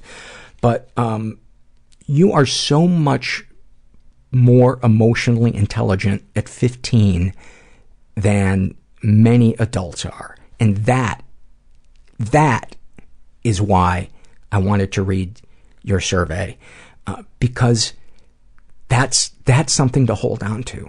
Emotional intelligence and, and a desire to norm, know more emotional intelligence is the thing that saves us. You already have inside you the thing that will save you, which is a desire to get better, a desire to get help. That's huge. That's huge. And I'm glad, I'm glad that you emailed me. And um, maybe, maybe a support group for... Um, for teens. I don't know.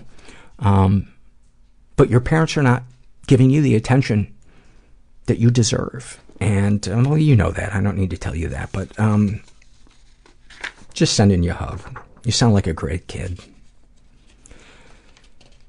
This is a struggle in a sentence filled out by book nerd Jen, and about her depression. Uh, she has a P M D D depression, which is uh, post... Uh, why am I blanking on the name? Um, almost said post-mortem. Um, oh, Jesus Christ. I forget the name of it. For a week every month, I am sure my life is meaningless. I see no reason to get off my floor. For the other three weeks, I dread the bad one.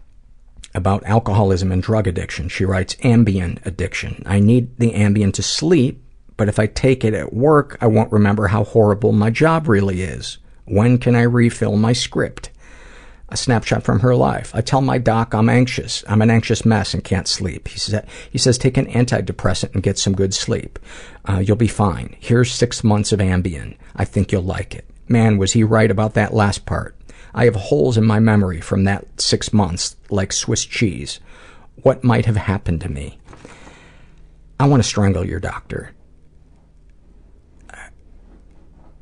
Ambien is not a long-term solution to depression. You know, Ambien, it can be used uh, to either to aid with sleep or, or you know, for some type of crisis happening. But for um, for being an anxious mess, uh, you know, as you said you are, Ambien is is is not a long-term solution. And uh, go see a psychiatrist. Uh, you said it was your doctor. I'm assuming this is not a psychiatrist. But um, first of all, uh, benzos, which is what Ambien is, are incredibly addicting, and the withdrawal from them uh, can be fatal if you do it too quickly. So this is some serious shit. And um, give me your doctor's address so I can go fucking slap him. All right. This is from the Being Hospitalized survey, and I thought it was uh, pretty apropos um, given what happened uh, in Orlando uh, to read this one, because, uh, you know, I read this a couple of days after after what happened, and um, I just feel like this this is related to that in some way. Now, I could be wrong, not to that the specific thing, but the to the the rage and the anger and the and the. Now I'm over explaining it. Anyway, this is filled out by a woman who calls herself um, Von Wolfie, and uh, she's pansexual. She's in her thirties, and um, why were you hospitalized? Uh, a couple of years ago, I went through one of the most difficult times uh, of my life. Well, first, a little backstory. When I was seventeen years old, I was kicked out of my family's home for being gay. As a result, I ended up homeless and trying to finish my senior year of high school. Friends offered to let me stay at their house for a few days at a time. Sometimes I would sneak into a shed or garage or an unlocked car to, sl- to sleep, and other times I would find myself in the woods with a sleeping bag.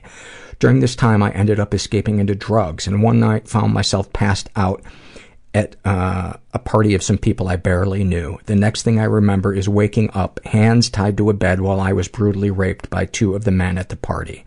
The next morning, I was bleeding heavily and had to be rushed to the hospital where my mother worked as a nurse.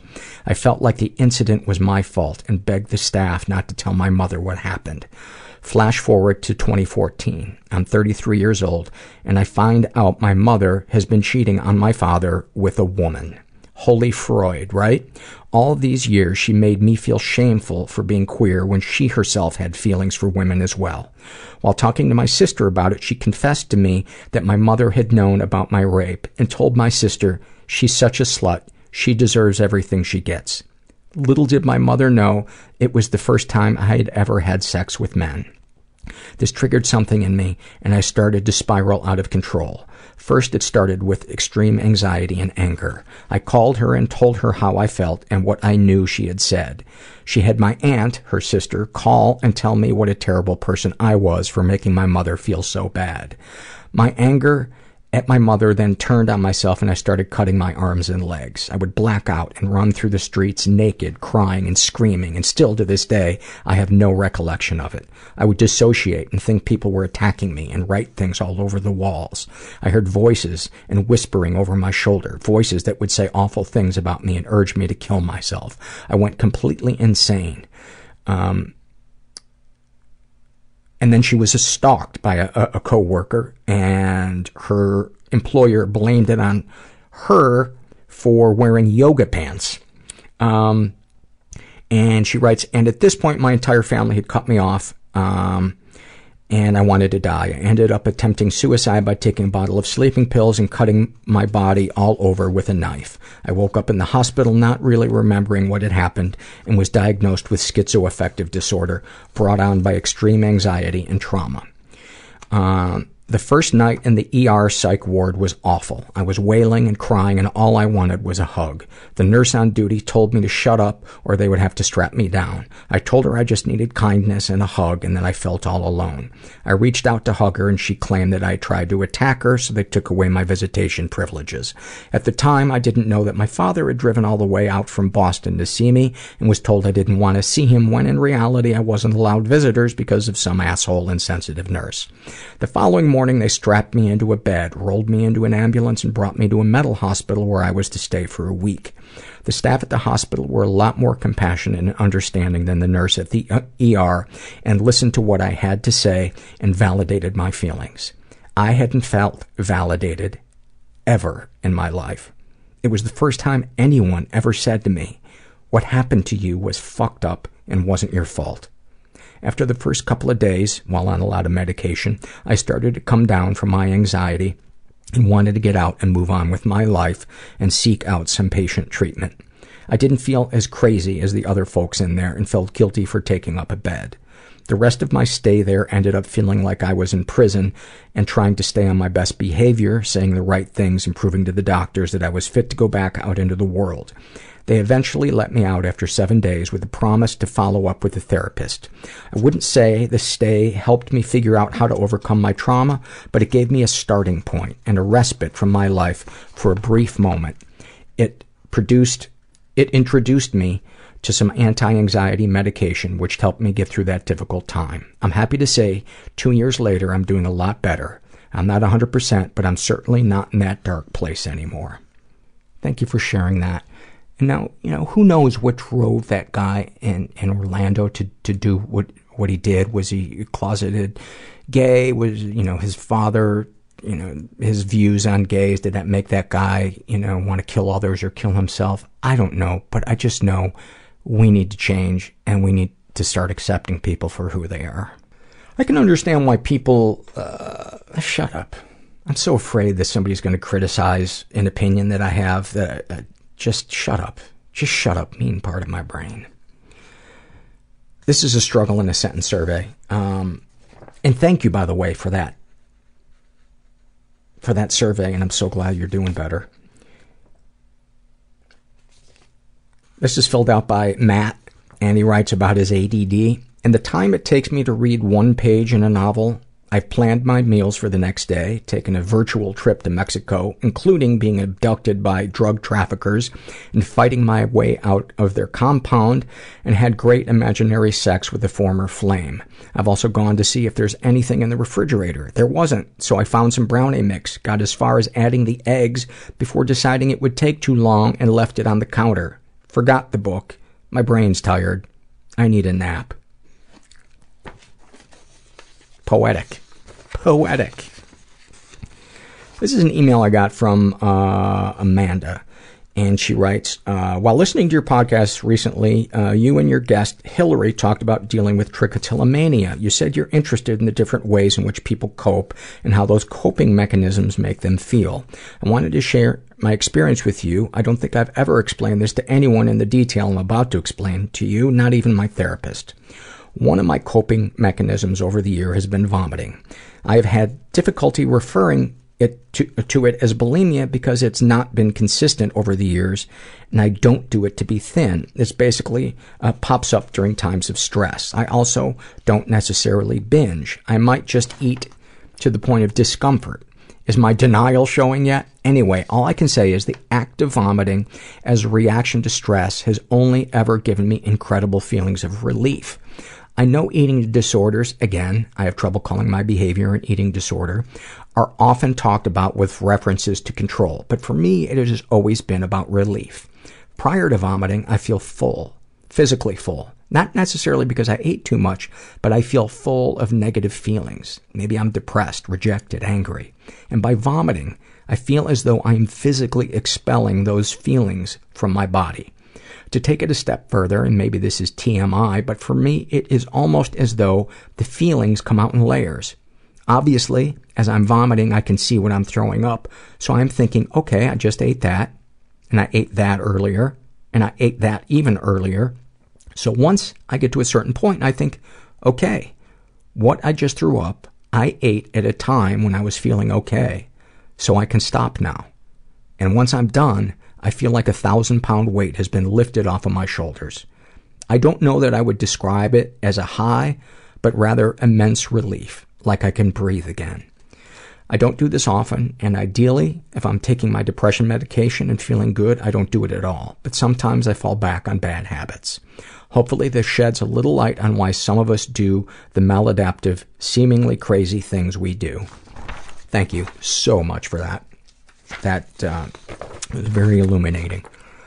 Um, Spirit Animal. Uh, she's a teenager, and she dr- describes her depression. My isolation from others is both comforting and agonizing when I see how much I don't matter to others. I wish I could live instead of merely exist. Oh man, do we do we get that? Boy, do we get that. My isolation from others is both comforting and agonizing. Sending you some love. Ah, uh, this is an awfulsome moment. I love this name. Uh, that one guy you vaguely remember from high school. Um, he's sixteen, and he writes, one day while I was feeling particularly suicidal, I gave one of my close friends a call like I always promised I would. When she answered, she sounded really tired and told me I woke her up from her afternoon nap, after which I proceeded to vigorously apologize for wanting to kill myself because I thought that thirty minutes of my friend's sleep was worth more than my life. Well, I'm glad that you are around to type this and for us to read it and to relate. Sending you some love, buddy. Uh, this is filled out by Floradrenaline, and she writes about uh, her binge eating. I'm making plans for eating healthier tomorrow as I drive to the fast food drive-thru to binge on cheap, greasy burgers and fries. I'll begin with the next meal. I'll start tomorrow. This is the last time. This is never the last time. You just described exactly what I went through before I quit drinking. My brain would come up with a reason every night why tonight was going to be the last night I was going to drink, and then tomorrow I was going to quit. And it, you believe it. You believe it. Uh, this is an awfulsome moment filled out by Allie, uh, who is seventeen, and she writes, uh, I ordered forty batteries to my house uh, for my vibrator. There aren't many of that kind of battery, so I bought them in bulk. Unfortunately, slightly high on painkillers, uh, I, f- I forgot uh, that my mom has absolutely no boundaries when it comes to my stuff. She tends to open my packages without asking and basically has no sense of privacy. Today, I was up in my room playing The Sims when I hear, who the hell ordered all these batteries? Allison? I run downstairs. My mom starts interrogating me about what the batteries are for and why I bought forty of them. One thing about my mom is that she hates lying in any form, even if it's to preserve privacy. I won't tell her. So she starts guessing. Is it for a watch? A Fitbit? A vibrator? I'm a terrible liar, and I can already feel my face going red, but I have an idea. I look her straight in the face and say, yes. My mom goes bright red and starts muttering about how it's my business what I order online. I tell her that if she doesn't want to have these awkward conversations, she shouldn't open my shit without asking. Fantastic. Fantastic. Um, and my, my mom found my porn stash once when I was uh, I think I was like fifteen. Oh, so fucking embarrassing. Um, this is Shame and Secret survey filled out by a woman who calls herself something clever. She's in her twenties. Uh, she's straight, but I have had sex with a few women, ra- raised in a uh, slightly dysfunctional environment. Ever been the victim of sexual abuse? Some stuff happened, but I don't know if it counts. I always had a really hard time sleeping at nights. Restless, anxious, and angry. I could sleep if I slept in my mom's bed with her, and did this most nights into my early teens. My dad worked nights, so it was usually just us. On nights when my dad was off work, I would usually, uh, I would usually still cause enough cause, usually still cause enough of a fuss about sleeping that I would be in their bed. Instead of taking it somewhere else, they used to have sex in the bed next to me. I know they thought I was sleeping because I heard them talk about not wanting to wake me up while they were in the middle of fucking. Whenever I would wake up during this, I didn't know what to do, so I would pretend to be asleep. Neither of my parents have ever touched me, but it don't feel like doing this was right, and I have told them that. Well, good for you for saying that, because that is not... You should assume that your child is going to wake up. Um... Not sure if she's been emotionally abused. My parents being so sexual around me made me feel like it counts as abuse, but I don't like that it happened. Um, oh, my parents being so sexual around me made me, uh, made me, my parents being so sexual around me made me doesn't feel like it counts as sexual abuse. Something is not right in that sentence, but I don't like that it happened. Emotionally, my parents had a baby that died three days after birth a year before me. My mom has always said that she felt like our family wasn't whole again until my little brother, who was born seven years after me. My mom was angry and sad all the time when I was little. She would scream at us for no reason and liked to slam cupboards and doors so everyone would know she was upset. It's not abuse, but it felt like everything was about my mom, was about how my mom was doing. It still is. That's that's a form of abuse, you know, abuse, neglect, whatever you want to call it. It's, it's a kid's needs not being met. And that's ultimately what matters, because that's the wound. You know, it doesn't really matter the delivery system for for what does the, the injury. Um, and again, this is not about blaming that parent. This is about giving weight to, to what happened to us so that we can um, not feel guilty and uh, sharing it with somebody else and not feel like we're being a baby and making too big of a deal of it. Because we can't heal if we're constantly saying, uh, you know, this isn't worth talking about. It is worth talking about. If you're feeling bad about it, doesn't matter how innocuous it seems. Talk about it. And talk about it with people that can speak that, you know, that understand. Um, darkest thoughts. I like to think about the meanest things I could say to people, like pick them apart for who they are and make them regret ever making me feel bad. This doesn't happen as much anymore, but I used to fantasize about getting into fights all the time. I just wanted to hit someone as hard as I could. Uh, darkest secrets. Early teens through high school, my bedroom shared a wall with my parents. They had obnoxiously loud sex all the time when they knew the kids were in the house, and I used to listen at the vent between our rooms and masturbate. I caught my older brother doing the same a couple of times. I didn't understand sexual boundaries like I should have, and used to masturbate on the couch while watching movies with my family with just a blanket over me. I don't know why I thought this was okay, but no one ever told me not to, and I'm sure they knew. I think you just answered your own question. Uh, I don't know why I didn't know this was okay, but no one ever told me not to, and I'm sure they knew. Yeah, I, you were raised in a in a... Uh, a house where there was an inappropriate uh, sexual whatever in the air. Uh, I was maybe ten or eleven when it started. Small thing. My mom is a poet, and I often went to her poetry readings, uh, read her work, et cetera. She had a couple of poems that were not explicit but overtly sexual about my father. She knowingly gave them to me to read and or read them in front of me. Yeah, no boundaries. Um... Sexual fantasies most powerful to you. I find pregnant women and childbirth erotic, and sometimes watch childbirth videos while I masturbate. I understand that a fantasy that does not hurt anyone is okay, but it still makes me feel kind of weird. Um, and you're not the first person I've uh, I've heard um, talk about that, so um, don't feel like like you're alone in that. What, if anything, would you like to say to someone you haven't been able to? I am happy for the life I have, but I really want to tell my parents that I don't think they should have had kids.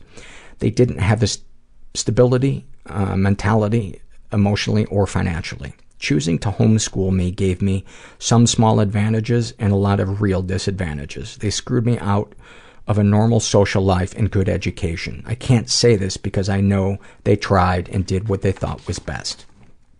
What, if anything, do you wish for? I wish I had been better to my younger brother when we were little.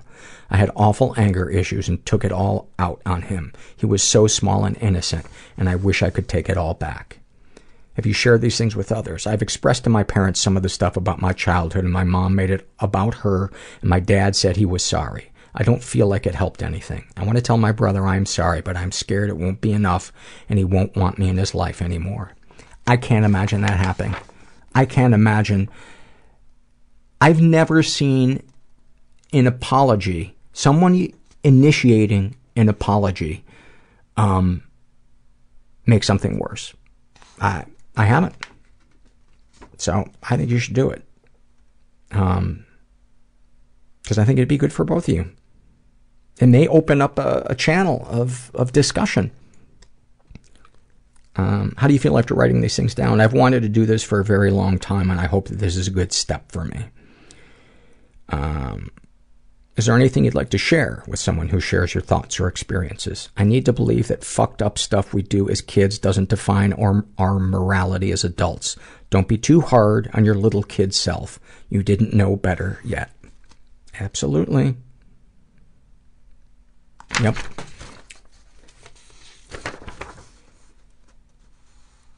Uh... This is a struggle in a sentence survey, and he calls himself I'm Too Tired to Think of a Good Name, and he uh, deals with anxiety, and uh, he drinks too much, and in his words, and um, actually not in his words, about his anxiety. He says, no matter how much I exercise or how much bourbon I drink, I never feel at peace. And then snapshot from his life. New life experience, buying a half gallon of whiskey at nine a.m. on a Monday morning and feeling disappointed that the guy behind the counter didn't give me a weird look or ask if I was okay. You know why? Probably because he sees it all the time.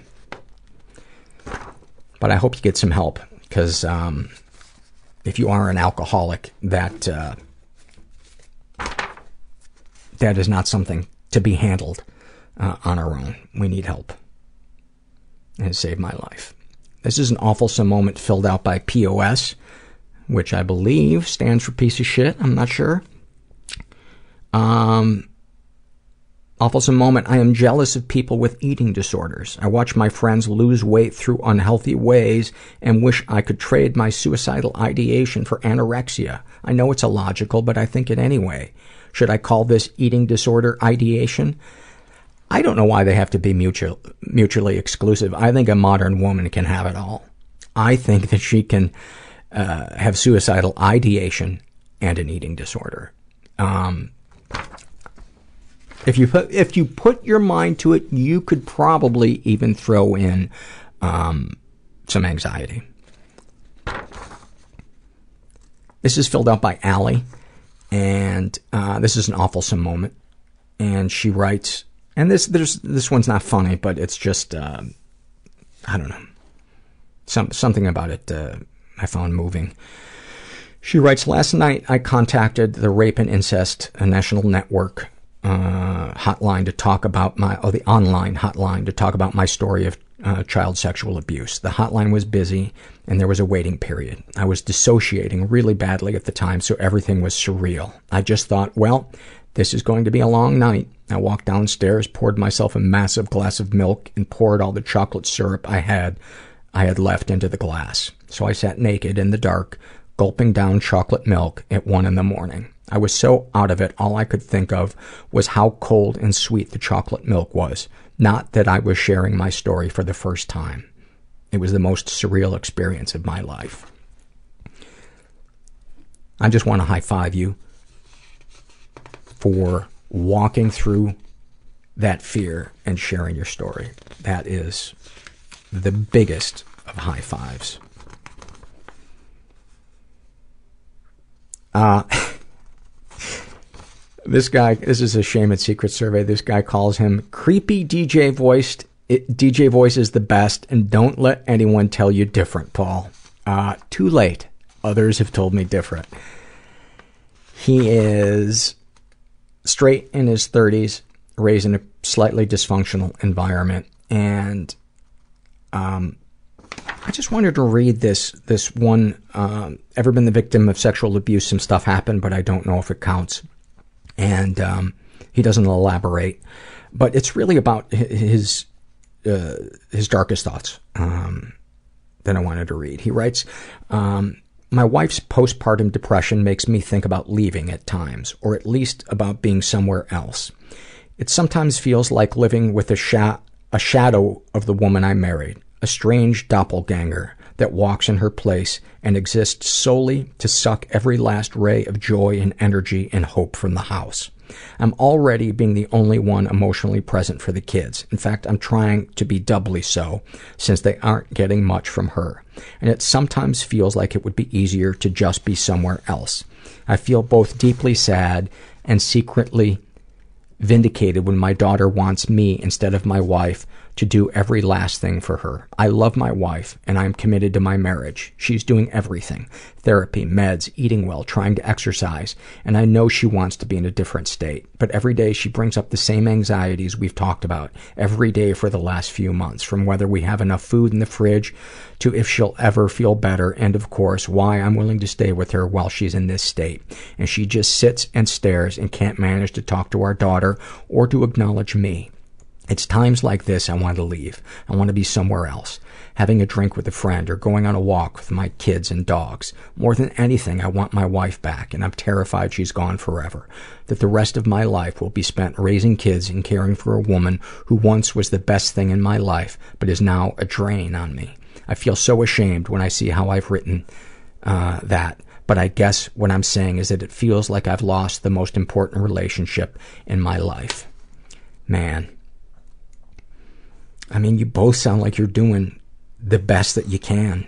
You know, the only thing I can I can think is is to find something to recharge your batteries. You know, maybe a support group. I know NAMI, uh, the National uh, Alliance of Mental Illness, N A M I dot org. I know they have uh, support group meetings for loved ones of uh, people who uh, suffer from, from mental illness. That might be a good place to, to find some support, because you got to recharge your batteries. And um, sending love to both you guys, man. That is hard. That is hard. But thank God your wife, you know, is getting into the solution and um, and trying.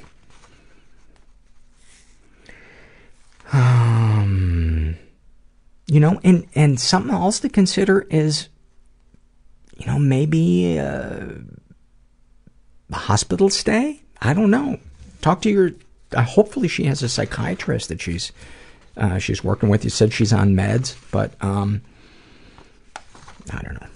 I shouldn't. I feel, now I feel like I'm butting in. Um, like I think I'm butting in on surveys that people filled out for me to potentially read.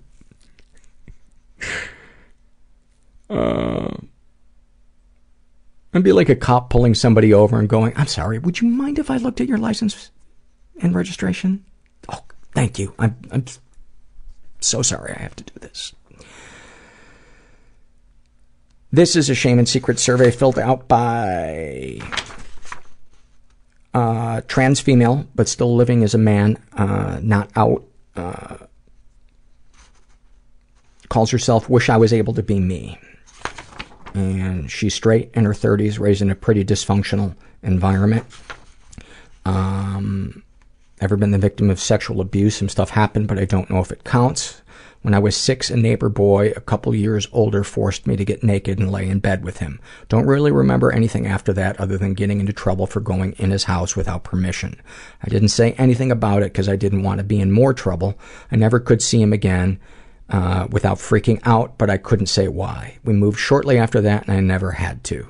My mom heard fifteen years after that he had been arrested for child abuse. I think I may have been the first, so I wish I had said something about it then. Maybe it could have saved someone else. Don't, don't, don't play that over in your mind. You all that that is just putting gasoline on the fire, and it was not your place to do that. It was, it, it was his. The responsibility on him was to get help instead of doing that to you. Um, although I think he was. Uh, a child when he did it to you as well, so um, I'm sure it was done to him. Anyway, he's been emotionally abused. Told my parents about feeling like I was a girl. They said I was wrong and did not talk about it. After that, I would get into trouble for doing or playing anything girly. I learned how to wear this boy costume and started daydreaming to escape. Also had to watch my parents scream and yell at one another every weekend until I moved out. It got bad in my younger brother, and I never knew when it would start or why. They never got physical, but yelled loud enough that we could hear them down the block. My mom would tell us how awful my dad was whenever he was at work and treated me like her partner. She never left him for, quote, us, even though we begged her to go. Any positive experiences? They are my parents, so I do have good memories, but I try to stay away from them as much as possible. I do still love them, but I can't be around them anymore. Darkest thoughts. I wish I would get cancer or into an accident and lose my penis and balls. I think that would be easier than telling my wife what I truly am. I dread that day. Darkest secrets. I have used my wife's makeup when she was gone. She realized that someone used it and blamed my daughter. I was ashamed to admit that it was me and let her punish my daughter. It wasn't bad, but I still feel horrible that I let her blame my thirteen-year-old daughter for something I did. Sexual fantasies most powerful to you. Being with a woman while I was a woman. Girl-on-girl porn is the only way I can get off. When I do have sex, I have to imagine myself as a woman or it won't work. I feel like a liar and bad husband. What, if anything, would you like to say to someone you haven't been able to? I wish I could tell my wife why I've been so miserable the last couple of years. It's not her or the kids. I just hate my body and the way I have to pretend I'm something I'm not. What, if anything, do you wish for? That my wife and kids would love and be with me, even if I were to transition.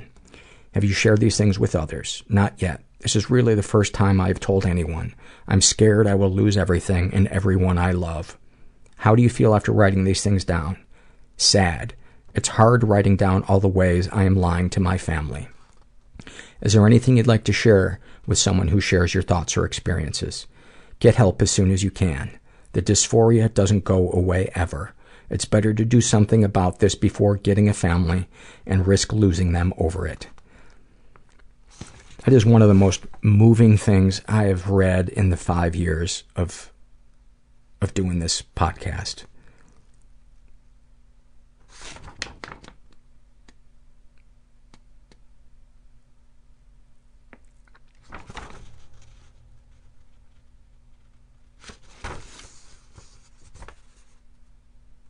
I don't. I don't even know. You know, I don't even know what to say because um,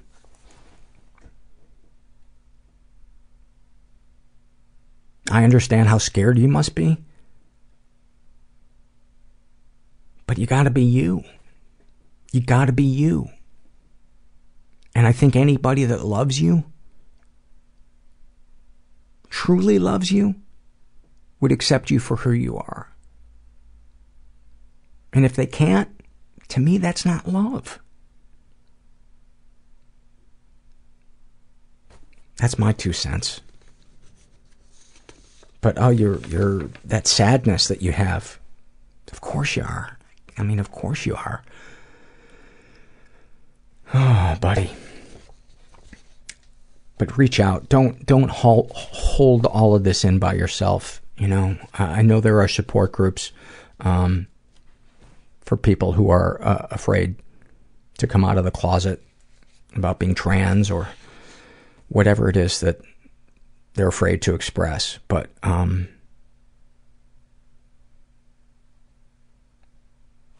my heart goes out to you. My heart goes out to you.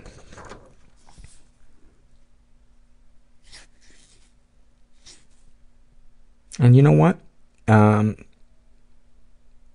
I think you should go in the forum and post on the forum and uh, start opening up to, to people there, because you can do it anonymously. And um, I think that would be a great f- tiny little first step to um, be comfortable talking about it. I can't imagine how how hard, how hard that conflict has to be. This is a happy moment filled out by Christ- Kirsten, and she writes, "It was a normal Saturday and I had gone downtown to do some shopping. I don't remember my particular mood that day, but usually when I shop, I'm completely inside my own head and don't notice the people around me. At some point, the shopping street intersects with the road and there's a crosswalk. While waiting for a green light, I notice a girl in the crowd on the other side. She's one of those girls with red lipstick and great fashion sense, and she's looking right at me. We get eye contact, and she smiles a little. I try not to blush. Is she flirting with me? Me? The light turns green, and everybody starts walking. We walked past each other, and I've never seen her since. I'm not even sure I'd recognize her, but for those ten seconds while I waited for a green light, I felt seen. For a brief moment, I was totally present. I felt connected to the world and to another person. It's something so little as eye contact and a smile, but I will never forget it." That's so beautiful, and it's so it's such a great reminder that it's just really about being present and just dealing with what's right in front of us. And, and we get all these great moments when we remember to do that. But God, this myth that the future is going to be when things will will uh, you know, we gotta we gotta try to find it here. We gotta try to find it here. I struggle with that, man. I just. Oh, if I can just get back back to my iPad and play Scrabble, you know, this discomfort I'm feeling will go away. Yeah, and sometimes just, you know, I'll be at the coffee house where I go and work, and I'll, and sometimes I'll just put my laptop d- down and I'll just notice, I'll just look at, you know, the a plant or, you know, the wood trim around the edge of a, you know, the menu board or somebody's shoes, and and just uh, forget that that all we ever have is this this moment, this present moment, right now. This is from the um, Being Hospitalized survey, and the, actually these next two are, and I just wanted to read them because I read them back to back, and I felt like this encapsulates, you know, we've had almost five hundred people fill out the Being Hospitalized survey, and I feel like these two back to back completely sum up the breadth of experiences I've read in these surveys. Uh, Emma was hospitalized for suicide attempts, anorexia, bulimia, and self-harm.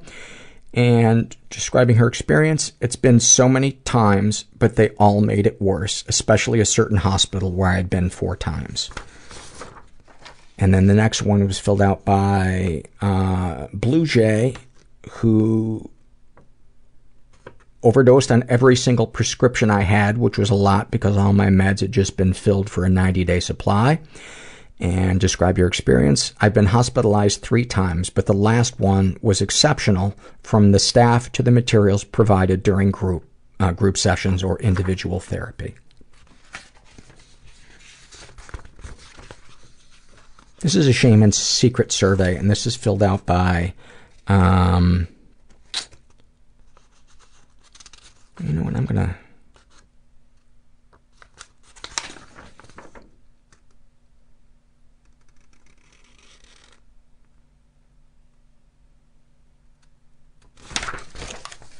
I'm going to read this other thing.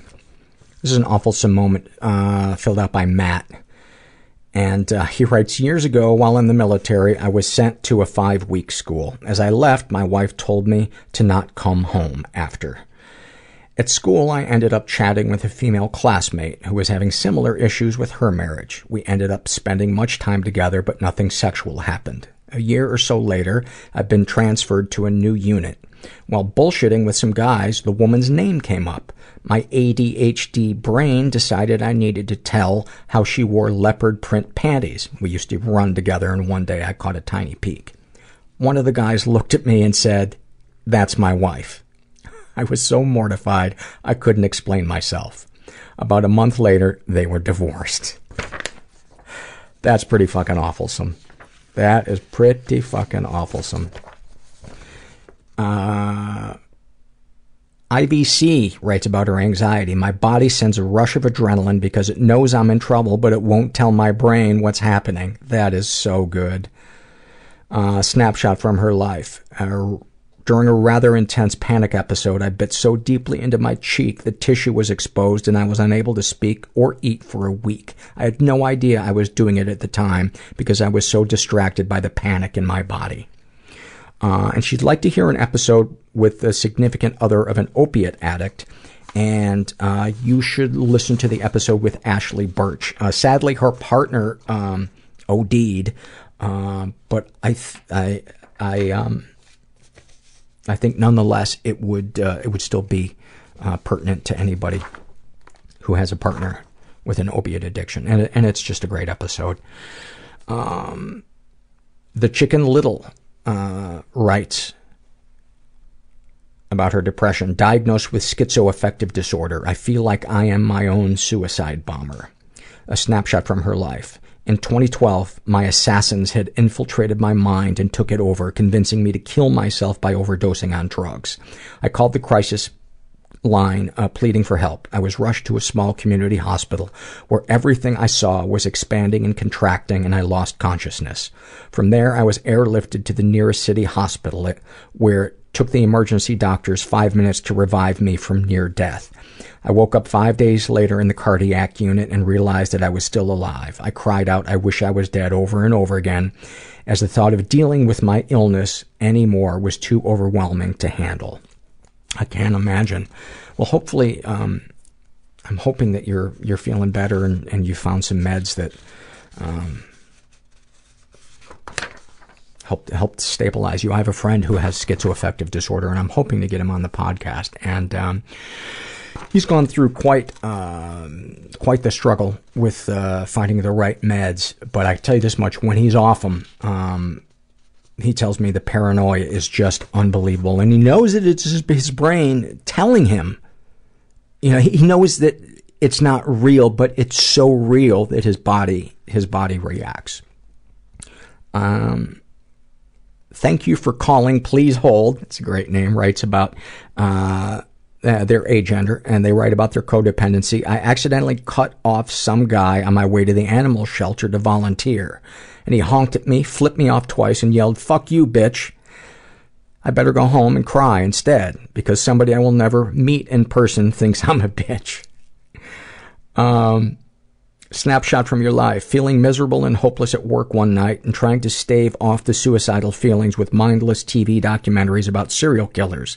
It actually worked because my ideation was temporarily derailed by the thought that Bernice Warden's entire head in a burlap sack would be a fucking terrible band name.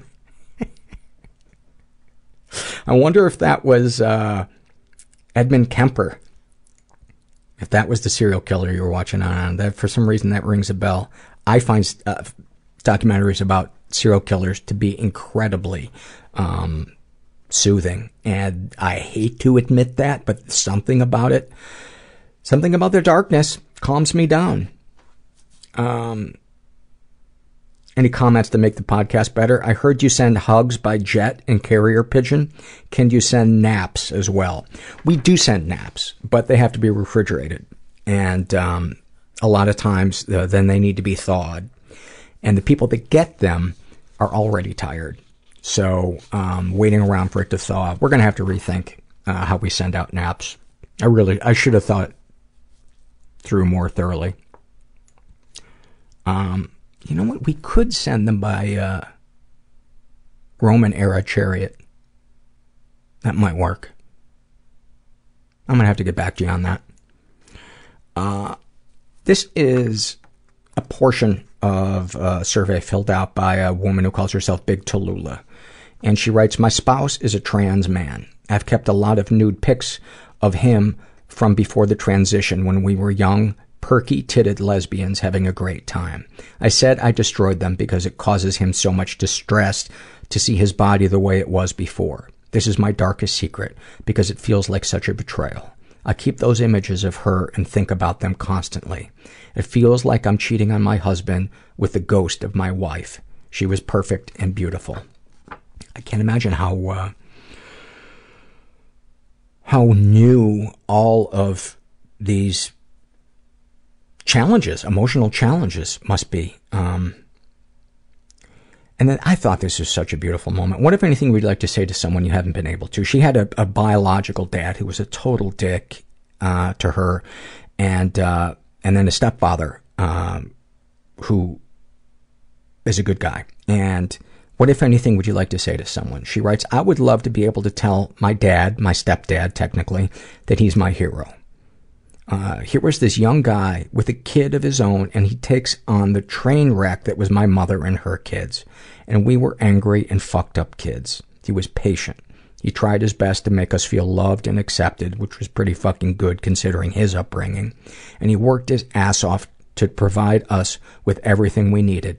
Big displays of emotion made him very nervous, and the idea of a- making anyone I love uncomfortable makes me extremely anxious. The closest I came to telling him how much he means to me was when we recently saw my bio dad at Target. An upgrade dad, stepdad, suggested going to say hi to my, quote, father. So I turned to my dad, stepdad, looked him in the eye and said, hi. He got misty-eyed. And then I needed to take an anti-anxiety pill. That is so beautiful. I could have ended the podcast on that one.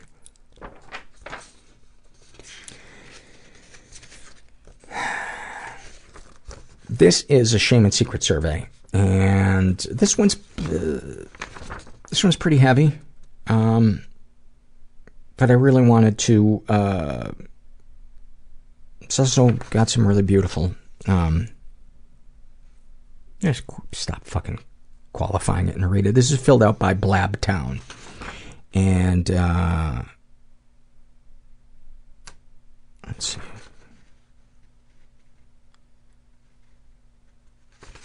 She is pansexual, in her twenties, raised in a slightly dysfunctional environment.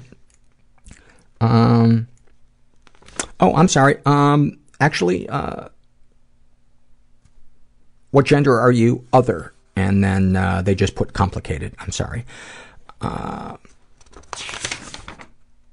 raised in a slightly dysfunctional environment. Uh, they're in their twenties. Uh, they were the victim of sexual abuse and never reported it. When I was nineteen, I was drunk a lot of the time. It so happens that I was raped by a series of men. And then in parentheses, they put deep breath, who would be identified as black. I'm so fucking mindful of anti-blackness that I haven't admitted this to anyone. Rape takes so many shapes. I am incredibly ambivalent towards this tangled power relation, given I am mixed uh, Latina, white, and middle class. But my... Oh, I, I'm sorry. Latinx. I didn't know. I thought that was a typo, and then I realized um, without a specific gender, of course it would be Latinx.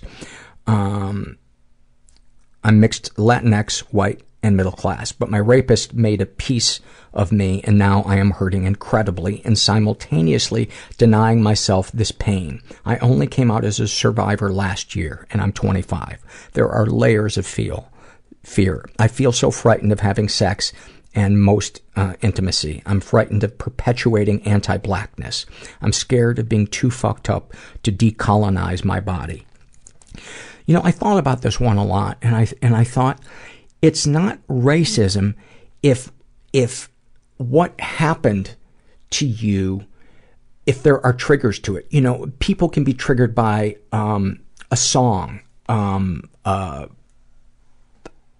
something visual, um, a noise, um, and that is a part of your story. You're clearly not somebody that, that has become anti-black because this happened to you. It's just a part of what happened to you. And and I just think that's a really important distinction, um, if that's a trigger for you. Uh, so, moving on. Uh, she's never been physically abused. I'm sorry, they've never been physically abused. Uh, and not sure if they've been emotionally abused. I was smacked some as a child, which I don't see as abusive. It was mostly moving countries a lot, which fucked with me and my parents not talking about. However, when I was of a certain age, I can't remember, I had quite a bad bout of constipation, which still, which required a parent uh, to insert a suppository in me, and they would do it without my consent. Totally humiliating. Still is when I think about it. My shitting was problematic for my family. How deeply shameful. My body has brought me deep shame for as long as I can remember. Darkest thoughts. I am ashamed constantly by my physicality, that my muscles are tight, that I'm making noise or wearing clothes. I think about having sex with my friends, though I'm definitely not into having sex at the moment. I can't tell them this because social rules don't permit. I lovingly fantasize about going down on a particular friend, so she comes in my mouth, and have been cultivating this fantasy since I met her. My mind works in pictures. I can see this in my brain clear as day. The image crops up when I spend time with her. Darkest secrets. I had an orgasm one time. I was being raped. I remember it perfectly because it was the first orgasm I had with someone else present. The thought is chilling. This thing about me is what makes me broken when it comes to loving someone. I know it. You, you are not broken. You are wounded, but you are not broken. And as I've said many times on this podcast, that is a super common physical response uh, to things happening. And I had an erection when my mom gave me a bath that felt really sketchy. I was too old. It shouldn't have happened. I was like twelve. And that's how my body responded. And I blamed myself for years. I felt like I was a fucking monster. And I let it go about two, three years ago. And um, it's... It's, um, it is, a, it, I'm not saying that it happened isn't f- fucking terrible, um, that that's the first orgasm you experience with somebody, but I just want to let you know that that is a really common thing, and a lot of people hold on to that shame when they don't need to. So, um, sending you lots, lots of love. Um, Sexual fantasies most powerful to you. Either my ex falling back in love with me and teasing a long, slow, blended orgasm out of my dripping cunt as she sits on my face, or being indiscriminately fucked by a large reptile with teeth and wings and claws like Satan's in, Satan's in Rosemary's Baby. A cool, scaly nine-inch cock making my cunt ache as much as it gets me soaked. The reptile knows my clit well. I feel bizarre. Oh, how does sharing that make you feel? I feel bizarre and sleazy and wet. Well, then you're doing it right. What, if anything, do you wish for? I want a boyfriend to save me from this lonely worthlessness. I want to escape to a simple fictional realm where we don't have to eat. My skin and hair are perfect twenty-four seven, and there is a soft young man, twenty-one plus years, who listens and kisses me gently all over. I wish for this boy and I to develop such trust that we pierce each other. Best of all, since it's fictional, I don't actually exist. My ideal, to be honest. Have you shared these things with others? Their shame and wanted uh, to be fuck to and wanted to fuck my ex or Satan or the Savior Knight are uh archetype. I'm supposed to reject patriarchal relations and be my own best friend or something. Now, fuck should. You know, there is no should when it comes to what turns us on. How do you feel after writing these things down? I feel like I would share this with a partner if I found another morbid asshole like me. I feel aroused and tired. Uh, is there anything you'd like to share with someone who shares your thoughts or experiences? Ouch, ouch, ouch. I'd like to share a hug and a horror movie with you. I'd like to share non-sexualized body heat and safe squeezes. There are more of us who are this sensitive. It can't be wrong. We're capable of loving each other. And then she put a, a heart, a heart thing. That really moved me. Thank you for sharing that. And I hope, um, I hope you're getting help for that trauma, because that is a lot. That's a lot of... Uh, That's a lot of feelings on your plate. And um, I hear great things about the uh, the Rape and Incest National Network, R A I N N dot org. So um, if you haven't, you might you might think about contacting them. And then uh, we have a happy moment, two happy moments to end on. Uh, the first one is from Alicia, and she writes, I have had anxiety issues my entire life, and they started when I was pretty young. Most of my anxiety centered around a phobia of vomiting. So when I was younger, feeling just a little bit sick would really get me going. When I was about nine years old, I was returning to school after having the stomach flu, already pretty shaken up from dealing with being anxious as well as sick. I think I was out of school for almost a week because of the whole ordeal. I remember walking up the stairs into the tiny portable where the classroom was, and as soon as I walked through the door, a friend of mine jumped up in the middle of class and hugged me. Soon, all of my friends and classmates were in on it, and I was out, I was at the center of a very large group hug. God, this sounds fake, even as I'm writing it, but it is still one of my favorite childhood memories. For a little kid trying to figure out why I felt so wrong, it meant the world to me. That's so fantastic. Thank you for that. And then, you know, I love the, the, the, um, why do I have to qualify every, because I'm so afraid you're judging me. Does it ever end? Will I ever get to a place where I'm like, okay, I'm enough. They're not going to pick this apart. I'm so terrified of criticism. Um, this is filled out by a woman who calls herself Paint It Black. And she writes, um, in parentheses, kinda long. I've worked a retail job with a higher end clientele for about six years, and as a naturally introverted person, it is a challenge. While I am allowed to somewhat be myself in my sales and interactions, dealing with rich entitled shitheads for forty plus hours a week, uh, is draining given the expected level of customer service and emotional labor. Not everyone was terrible. Usually people were demanding, in a hurry, condescending, or plain rude. At best, they were blindly self-involved. I got used to not being thanked and that people just take and take and take. So I learned to keep up my emotional walls at work and to protect my energy and myself. A few months ago, I was zipping around the store on a busy day when a woman stopped me. I assumed she wanted something of me, so I put on a smile and prepared. She asked who did my arm tattoo, which was peeking out from under my short sleeve, and wanted to see the rest. Startled, I showed her, and she then shared a story of her friend who was struggling with breast cancer but wanted to get a tattoo if she made it to remission. Uh, maybe the woman just seemed plain nice, but I almost immediately felt at ease talking to her. I gave her my artist, a woman who, uh, a woman, which is what her friend wanted, and said, uh, I'd seen a gorgeous photo of a woman with a tattoo cascade of cherry blossoms over where her breast was, and heard of women getting artwork instead of reconstructive surgery. She kind of teared up and told me she loved the idea, that she was scared for her friend, how'd she be with her throughout the treatment, and that researching tattoos was to keep her friend motivated. I got teared up too and asked if I could hug her. So we hugged in the middle of a busy aisle. I told her what a great friend she was, and that I'm sending her and her friend positive energy. When we parted, she said she was really touched, wanted to know my name, and told me how much she appreciated me, and we were meant to meet. It felt so good. I'm getting teary writing this months later. I've since moved to a different position and don't really interact with customers directly, but I still think of this woman and her friend. I never got their names, but I hope her friend is in remission and on her way to owning a beautiful, healing piece of art that celebrates her struggle and her health. What a beautiful friendship they must have. You always talk about connecting and being vulnerable. It was, it has made me try to remember, but often I can't think of anything.